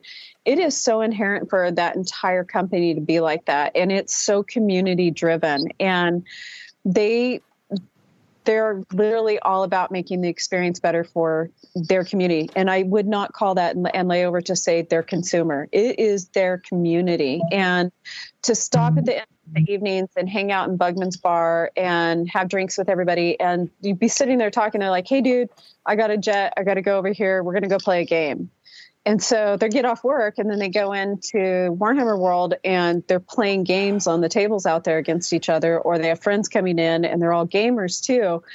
It was, it just, it all came full circle. I mean, it was, it was very groovy to see, very, very groovy to see. And we walked away with so much respect for that company and the people working there and how incredibly passionate everybody is. Well, I, Very I, fun. I, I, when that, when those videos came out, I was like lying in bed at six forty-five in the morning and just checking my email, waiting for my turn in the shower, and just like saw the video came up, and I immediately got up and I like was so excited for you guys that I had to tell someone. So I like ran into the washroom to show my wife and shower, like, look, it's Kat and Caleb. They're they're on Games Workshop, and she's like got shampoo in her hair. She's like, "Why are you telling me this? Like, I haven't had coffee. Like, leave me alone." But I was very happy for you guys, and like immediately, you know, sent you guys a message, just like, "This is so cool!" Like, it's it's uh it it must be an honor. Like, there there must be a little bit of an honor there for being the first outsiders to come in and teach them, and to you know uh, get videos up there and, and just spreading. Even that there didn't it didn't say CK Studios in, in there. We all know where you're coming from. So it's it, it hopefully uh, you guys see so, a little bump in numbers from from that. And I know you guys are gearing up for the, this season. You guys have already been doing some traveling and just got back from LVO. And so, what other things do you have uh, here on the horizon coming up? Oh, I think I'll talk about this for a little bit, Caleb, if that's okay. Absolutely. Uh, I love talking about our schedule. So, and this is kind of fun. We just have been working on our schedule. So, um, coming up right away, um, you guys are going to be hearing about this, and this can this some of you might have the opportunity to jump in on this one because this is like right happening right now. And February 29th and March 1st, um, Justin's kicking off his his 2020 year, and he'll be doing a 101 in his home area. So that's really groovy. We've done a lot of classes there in the Bay Area and bringing the 101 back. Um, that one's fun because we have people that travel from up in your area and all around the the like literally the western half of the United States ends up in the Bay Area because it's real easy to get to. Yeah. So we're going to kick off Justin's season February 29th and March 1st in the Bay Area with 101. And then we're kind of playing it a little bit light in March because Caleb, myself, Justin, and Vince are all teaching at uh, Mart or at Adepticon. So we're not going to throw any other classes in. That's going to be a pretty epic experience this year. Um, Yeah. Cannot tell you guys all of your your fans and followers out there if you get a chance to go to Adepticon this year cannot emphasize enough for you if you are GW fans and lovers of what's going on with them they are going all in this year for what they're doing at Adepticon and it's going to be one of the biggest shows they've ever put on so it's we can't talk about it right now Okay, I'm just right. going to say get to Adepticon this year if you can. It is the show to get to. Of course, Golden Demon's going to be there, and that's another reason why we're really not doing anything in March because I think everybody on our our studio team is competing prep. except for me. right on. Yes, yes. So we'll leave March open for that, but then we jump right into April, and we're going to do some um, a couple of repeat performances here. We're going to land back down in LA with Caleb and I, um, April 18th and 19th. We're going to follow up the the LA Azusa Pacific 101. We're going to be doing a follow up to that with our 102. And so that one will be in April. And that same weekend, April 18th, 19th, um, Justin's actually going to be in Birmingham, Alabama for their first class in Alabama that we've ever thrown with a 101. And yeah, and we're working with the Warhammer 40K couple, um, Ethan and Amanda. They're the ones that are coordinating that class. So that's been a lot of fun. Um, and then this kicks off our season to get into the UK. Um, these dates are still kind of tentative as of right now because we're still waiting for a solid on when Warhammer Fest is going to be landing. Ah, um, okay. But we're we're assuming that Warhammer Fest is going to be the first week of May this year. Um, so these dates may be a little bit fluid, but we're pretty solid on the fact that we're teaching all these classes. The weekends just may shift a little bit.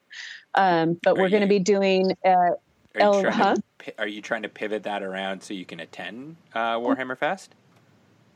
Oh yeah, we'll Oh, be okay, going sweet. to UK to do Warhammer Fest. We may or may not be doing some stuff with um, with them. They've not brought brought in outside artists to do things, but they've been talking to us about potentially doing some airbrushing things there, um, maybe some big seminars. Right on. So we got to nail all that down. Don't know, don't know for sure if we're going to do any of that because they're in the process of transitioning some stuff around Warhammer Fest. So, but we will definitely be there um, wherever that lands the weekend before um, with a class, a one-on-one class on the Saturday, Sunday before Warhammer Fest, and then the Monday, Tuesday after that with a 103 Knight Titan class. Um, and then we'll have Vince there the week after Warhammer Fest, and he'll be doing a character class in London and then a monster class in London. So he'll do a Thursday, Friday, Saturday, Sunday. So we'll have four workshops going on uh, between those two weekends that that smash up against Warhammer Fest. And I would imagine Vince will probably be competing at Warhammer Fest again. If Caleb has time to get stuff done, he'll be entering too. So that's kind of exciting yeah. um, very exciting in fact and then in may also justin will be out at the battle barn in indy with ryan kimmel Oh, and jealous. you know that Oh, I one know yeah that spot. Oh, that's going to be too much fun. Uh, I'd Yeah. want to. I would want to go for the the post the post class fun that will probably ensue with Mr. Kimmel. it will ensue and with justin definitely Yeah, a party yeah. will be and so he'll be out there the last weekend of May, and then um, I'll just give you a couple more dates here because we've we've we're settled out all the way to like August, I think. So June, we'll be returning in June to Lansing, Michigan, with Vince and the 103 Knight Titan class, Yeah. and then Caleb and I are gonna hit Houston at Atomic Games and do a 102. So we'll return to Texas to do a 102 um, and that's going to be really fun. We work with, you know, John Trotman, don't you? Uh, no, No, I, John. Don't, I don't think so. He's someone we, we need to introduce you to at some point because you guys would hit it off All right. so I mean, so fabulously. So we work with John down in Texas, and so he set up a game uh, at Atomic Games for us to do a 102 down there, and then um, looking at some dates for June, July to do Minneapolis again and get that one set up. That'll be really fun for Justin. Um, Minneapolis is one that we've done a couple of classes at, and he'll be doing that play scholar class, which is really fun. And then um, July, now we hit the fun stuff, is doing Victoria, British Columbia with with you and we're looking at one of two options for the class. Caleb and I kind of need to nail that down, but it'll either be the knight class or it'll be the vehicle uh, unit class. So um, maybe even by the time this airs, we might have that settled out and up and published. So keep an eye out on that, everybody that um, is up there and Boys of the Golden Throne fans. We're going to be back July 11th and 12th. And AJ's working tirelessly in the background to find us a cool spot to teach everybody in.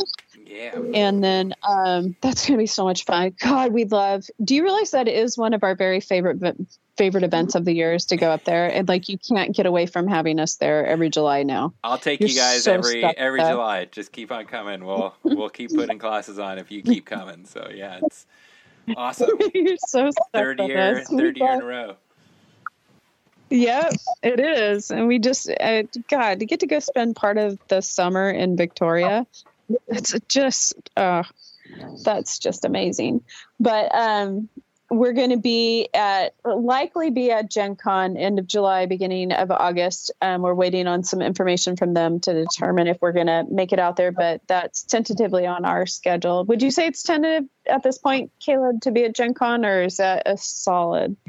it's tentative still. In fact, uh, Okay. we just we just yeah we got some emails back. We need to Okay. follow on, but Okay. Yeah, we're we're working through that one to get that all lined up. Um, where GW is really awesome about providing all of our models for the different conventions that we do. So they've already agreed to give us the models that we need for Gen Con. We just need to work with the event to make sure that we want to do it. Um, and then the last one that we really have are there's two of them. In August, um, we're going to be back in Boston again for a 102 with um, at Alpha Omega Hobby in the end of August, and that'll be Caleb and I. Um, Boston venue is an absolute blast. So for all of our Northeasters that are looking for a class, definitely hit Boston at the end of the year in August. And then September is kind of a little bit of a time out for us. Um, Caleb's son plays football, so we want to make sure that September and October is open. It's going to be a senior year for football, so Ooh. Caleb wants to definitely be there for yeah, pretty rad. So Caleb wants to be there for all the home games and all the games he possibly can be. So we're just going to leave that wide open for him to get to do that because his son won't be a senior in high school again. So major important. Um, we might throw another class in Utah with Justin during that time, but that's to be determined. And then last one I'll tell you about is clear out in November. And that's going to be, um, you know, Ed and Blake, right? Yes, of course. You will be. We're going to be doing a class down there November 14th and 15th. I believe that's down in Palmdale, California. Um, Ed and Blake are going to be hosting an event or a venue at their, I, I don't know what the venue is. It might be um, their studio. it's And- uh, It's at Ed's house. yeah. Right on. And I believe we're doing the 101 there. Yeah, we're working with a, one of our students from our LA classes, um, Cheyenne, and he's he's setting that up with them. So that's clear out in November. But yeah, it's a, a little bit to do. Oh man, you, Um, sh- you should just you should just hit the the record button on someone's laptop and just record that entire entire class just for the banter between well just from Blake and Ed basically. I should I should live feed just the audio of it. yeah, just yeah, live just live stream it with you know an explicit warning. oh my god, that'd be so much fun. That one's going to be really enjoyable. And we've wanted to do something with them for years, so they've always been pretty cool about having us on their podcast and Caleb especially. Um, they'll take time to to have him on there. I think it's primarily so they can just harass him. But that's Yeah, just that sounds about right. he's got thick skin most of the time. So yeah, it's um it's looking like a pretty solid year so far. We'll be updating by the time you you by the time this airs, um, which is like tomorrow, right? Uh, it, No. Yes, it, when the listeners are listening to this, for them it will Yes, be be yesterday. It'll be like right now. Right yeah, now. exactly. So as they're listening, um, like right now, guys, we will have the schedule. You should be able to go find our updated schedule on the CK Studios um, studio page on Facebook. So go to Facebook and look for CK Studios. Um, you can find our updated schedule there and then links to go over and register for the classes. Um, I think we have a little link right there on our studio page that says register here or something to that effect on our, our homepage on Facebook. And you can just pop on over and, and see what classes are already up and for sale. So, yes, we're very excited. It's another, wow, fourth year of this, another packed year already. And and we're getting requests, a lot of requests to throw classes right now. So, we'll probably be filling Justin's schedule out and filling um, Vince's schedule out quite a bit more too. Very very cool. Well, I, I'm glad that it things are obviously looking like they're they're going up for you guys, and I can't wait to have you guys back up here in July. No matter what we do, I I really could either way if we do knights or we do the infantry vehicle i know that i will be there and be stoked for it either way. So um, I'm, I'm definitely looking forward to seeing you guys up here again. And uh, yeah as always you guys are always welcome to come on and uh, and chat. And uh, yeah i look forward to hopefully some more uh, you know collaboration with gw from you guys and uh, and see what else fun and exciting things ck studio has in the future Well, you know, if anything fun and exciting happens, we like to come to you to to kind of talk about it first. So we'll we'll definitely be letting you know and um, keep you up to date on the cool cool happenings um, if we make changes to our schedule or anything like that. But if we could just like one of these years, more up in Victoria, figure out a way that we can do a class outside. oh, I'm just gonna throw that out there. I- yeah, that'd be cool. I well, if if only I had my old big big deck. That's what I used to do all the time. Was John and I and Teo? We'd occasionally just set up. I've got like a big tent, which we'd set up on my back porch, my old place that you guys have been to, and we'd just have get like a gaming table going. Get the, the cooler full of beers, have the airbrush station going. One person would be painting, two people would be playing. Good times definitely good times. But uh, yeah, I don't know. That'd be so if. It could be, it could be, it could go either way because you know we could think of you know the the first time I got I came to your class in Seattle, we had that heat wave, and then the first time you guys came here, we Mm-hmm. had that heat wave. So you never know. Mhm. You- It could be.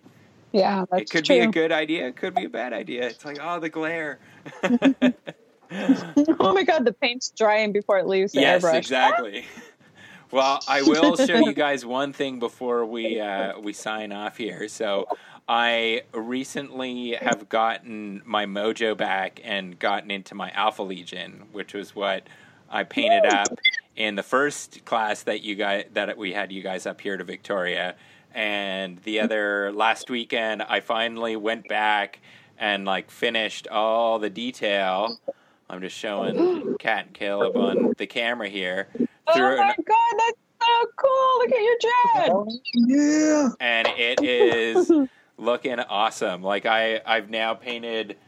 I think there's 35 plus infantry that have gone along with it, and I am. Nice. I'm like I'm thinking like this might be the the best stuff I I've done. It very different in terms of the schemes that I've done, but it was one of those things that I as soon as I got out of the class, I was like so hyped on it. So I went and I batch painted, did the the base colors on everything, and then I started to do assembly line of like all four, 35, 40 infantry all at once, and it just broke me. But then I've gone back now, and and it's like p- past AJ was looking out for future AJ because past AJ did like most of the work, and now it's just like the the little details to finish it off. So it's really been coming out really quickly, and it's so awesome to now finally see it come together mm-hmm. because it was it was like in my shame pile where I was like, this is gonna look so awesome. I just I couldn't get back into it. Now I'm finally like got the mojo back and it's turning out really well. So thank you guys for showing me all, Oh, yeah. all the tricks. Yeah. So, Oh my gosh, I can't. Well, it'll be done by July when we see you. oh yeah, well they, maybe not the six drop pod or dread claws that go along with it, but uh, definitely all the infantry will will be done for sure. So I'll show it off to you guys when you're out Nice. here. That's so cool. So yeah, go to uh, go to a CK Studio class, people. Get out there to them. It can only help your game and get you beautiful models and new skills. So uh, yeah, thank you guys for coming back on, and we'll talk to you guys again soon. Talk to you later. Thanks, AJ. No problem. Thanks, AJ. All right, we'll come back and close out the show.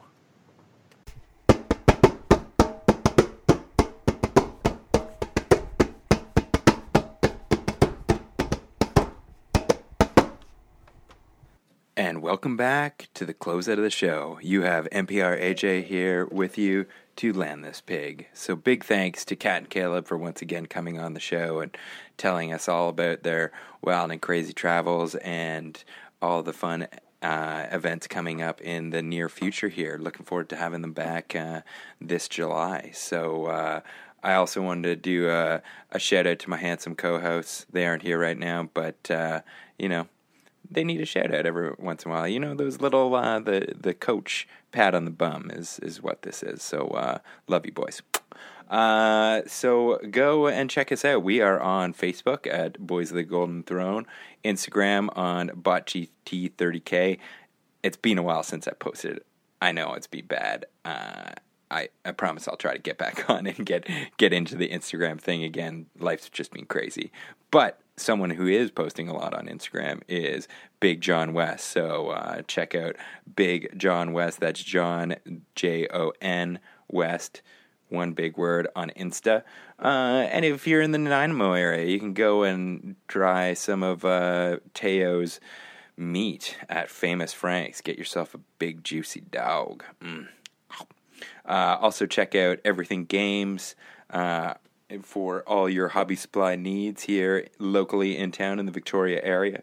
And if you're in the Vancouver area or you're just in the lower mainland or on the island, go over and check out the Spire. Uh, Brendan's rocking some amazing things, and it sounds like the 40k scene is is kicking up a little bit more over there. So uh, if you're into 40k, you can also check them out as well. Necromunda, uh, Heresy, good place to look for dudes. And if you want to learn some t- awesome painting tips, the Spire is the place to be. Um, we also have the Weekend Warriors happening April 18th and 19th. Uh, tickets are on sale currently. You can get the link through our show notes or also go to our event page, and there is a link within there. Uh, and then we have the Bocce Tees 12th inaugural Big D event happening June 6th and 7th. So we are already just over halfway sold out. So if you are tickets only being on sale for for a couple days. So if you are interested in coming, pick up your tickets ASAP. Um, also, if you're in the Toronto area, go and check out Maple Mart. It's a paradise for hobbyists, and I'm kind of glad that I don't have it, but also I'm kind of jealous to all you Torontonians or people in the Ontario area that uh, can make a trip there. It's well worth a trip if you're not from Toronto and you're like an hour ish away. Like drive it or hour. What am I talking about? It takes an hour to get like anywhere in Toronto. So two hours. Hop in your car. Go check out Maple Mart. Good shit. Um, and that's about it. So hugs and kisses from me, and uh, we'll catch you at our next episode. Peace out.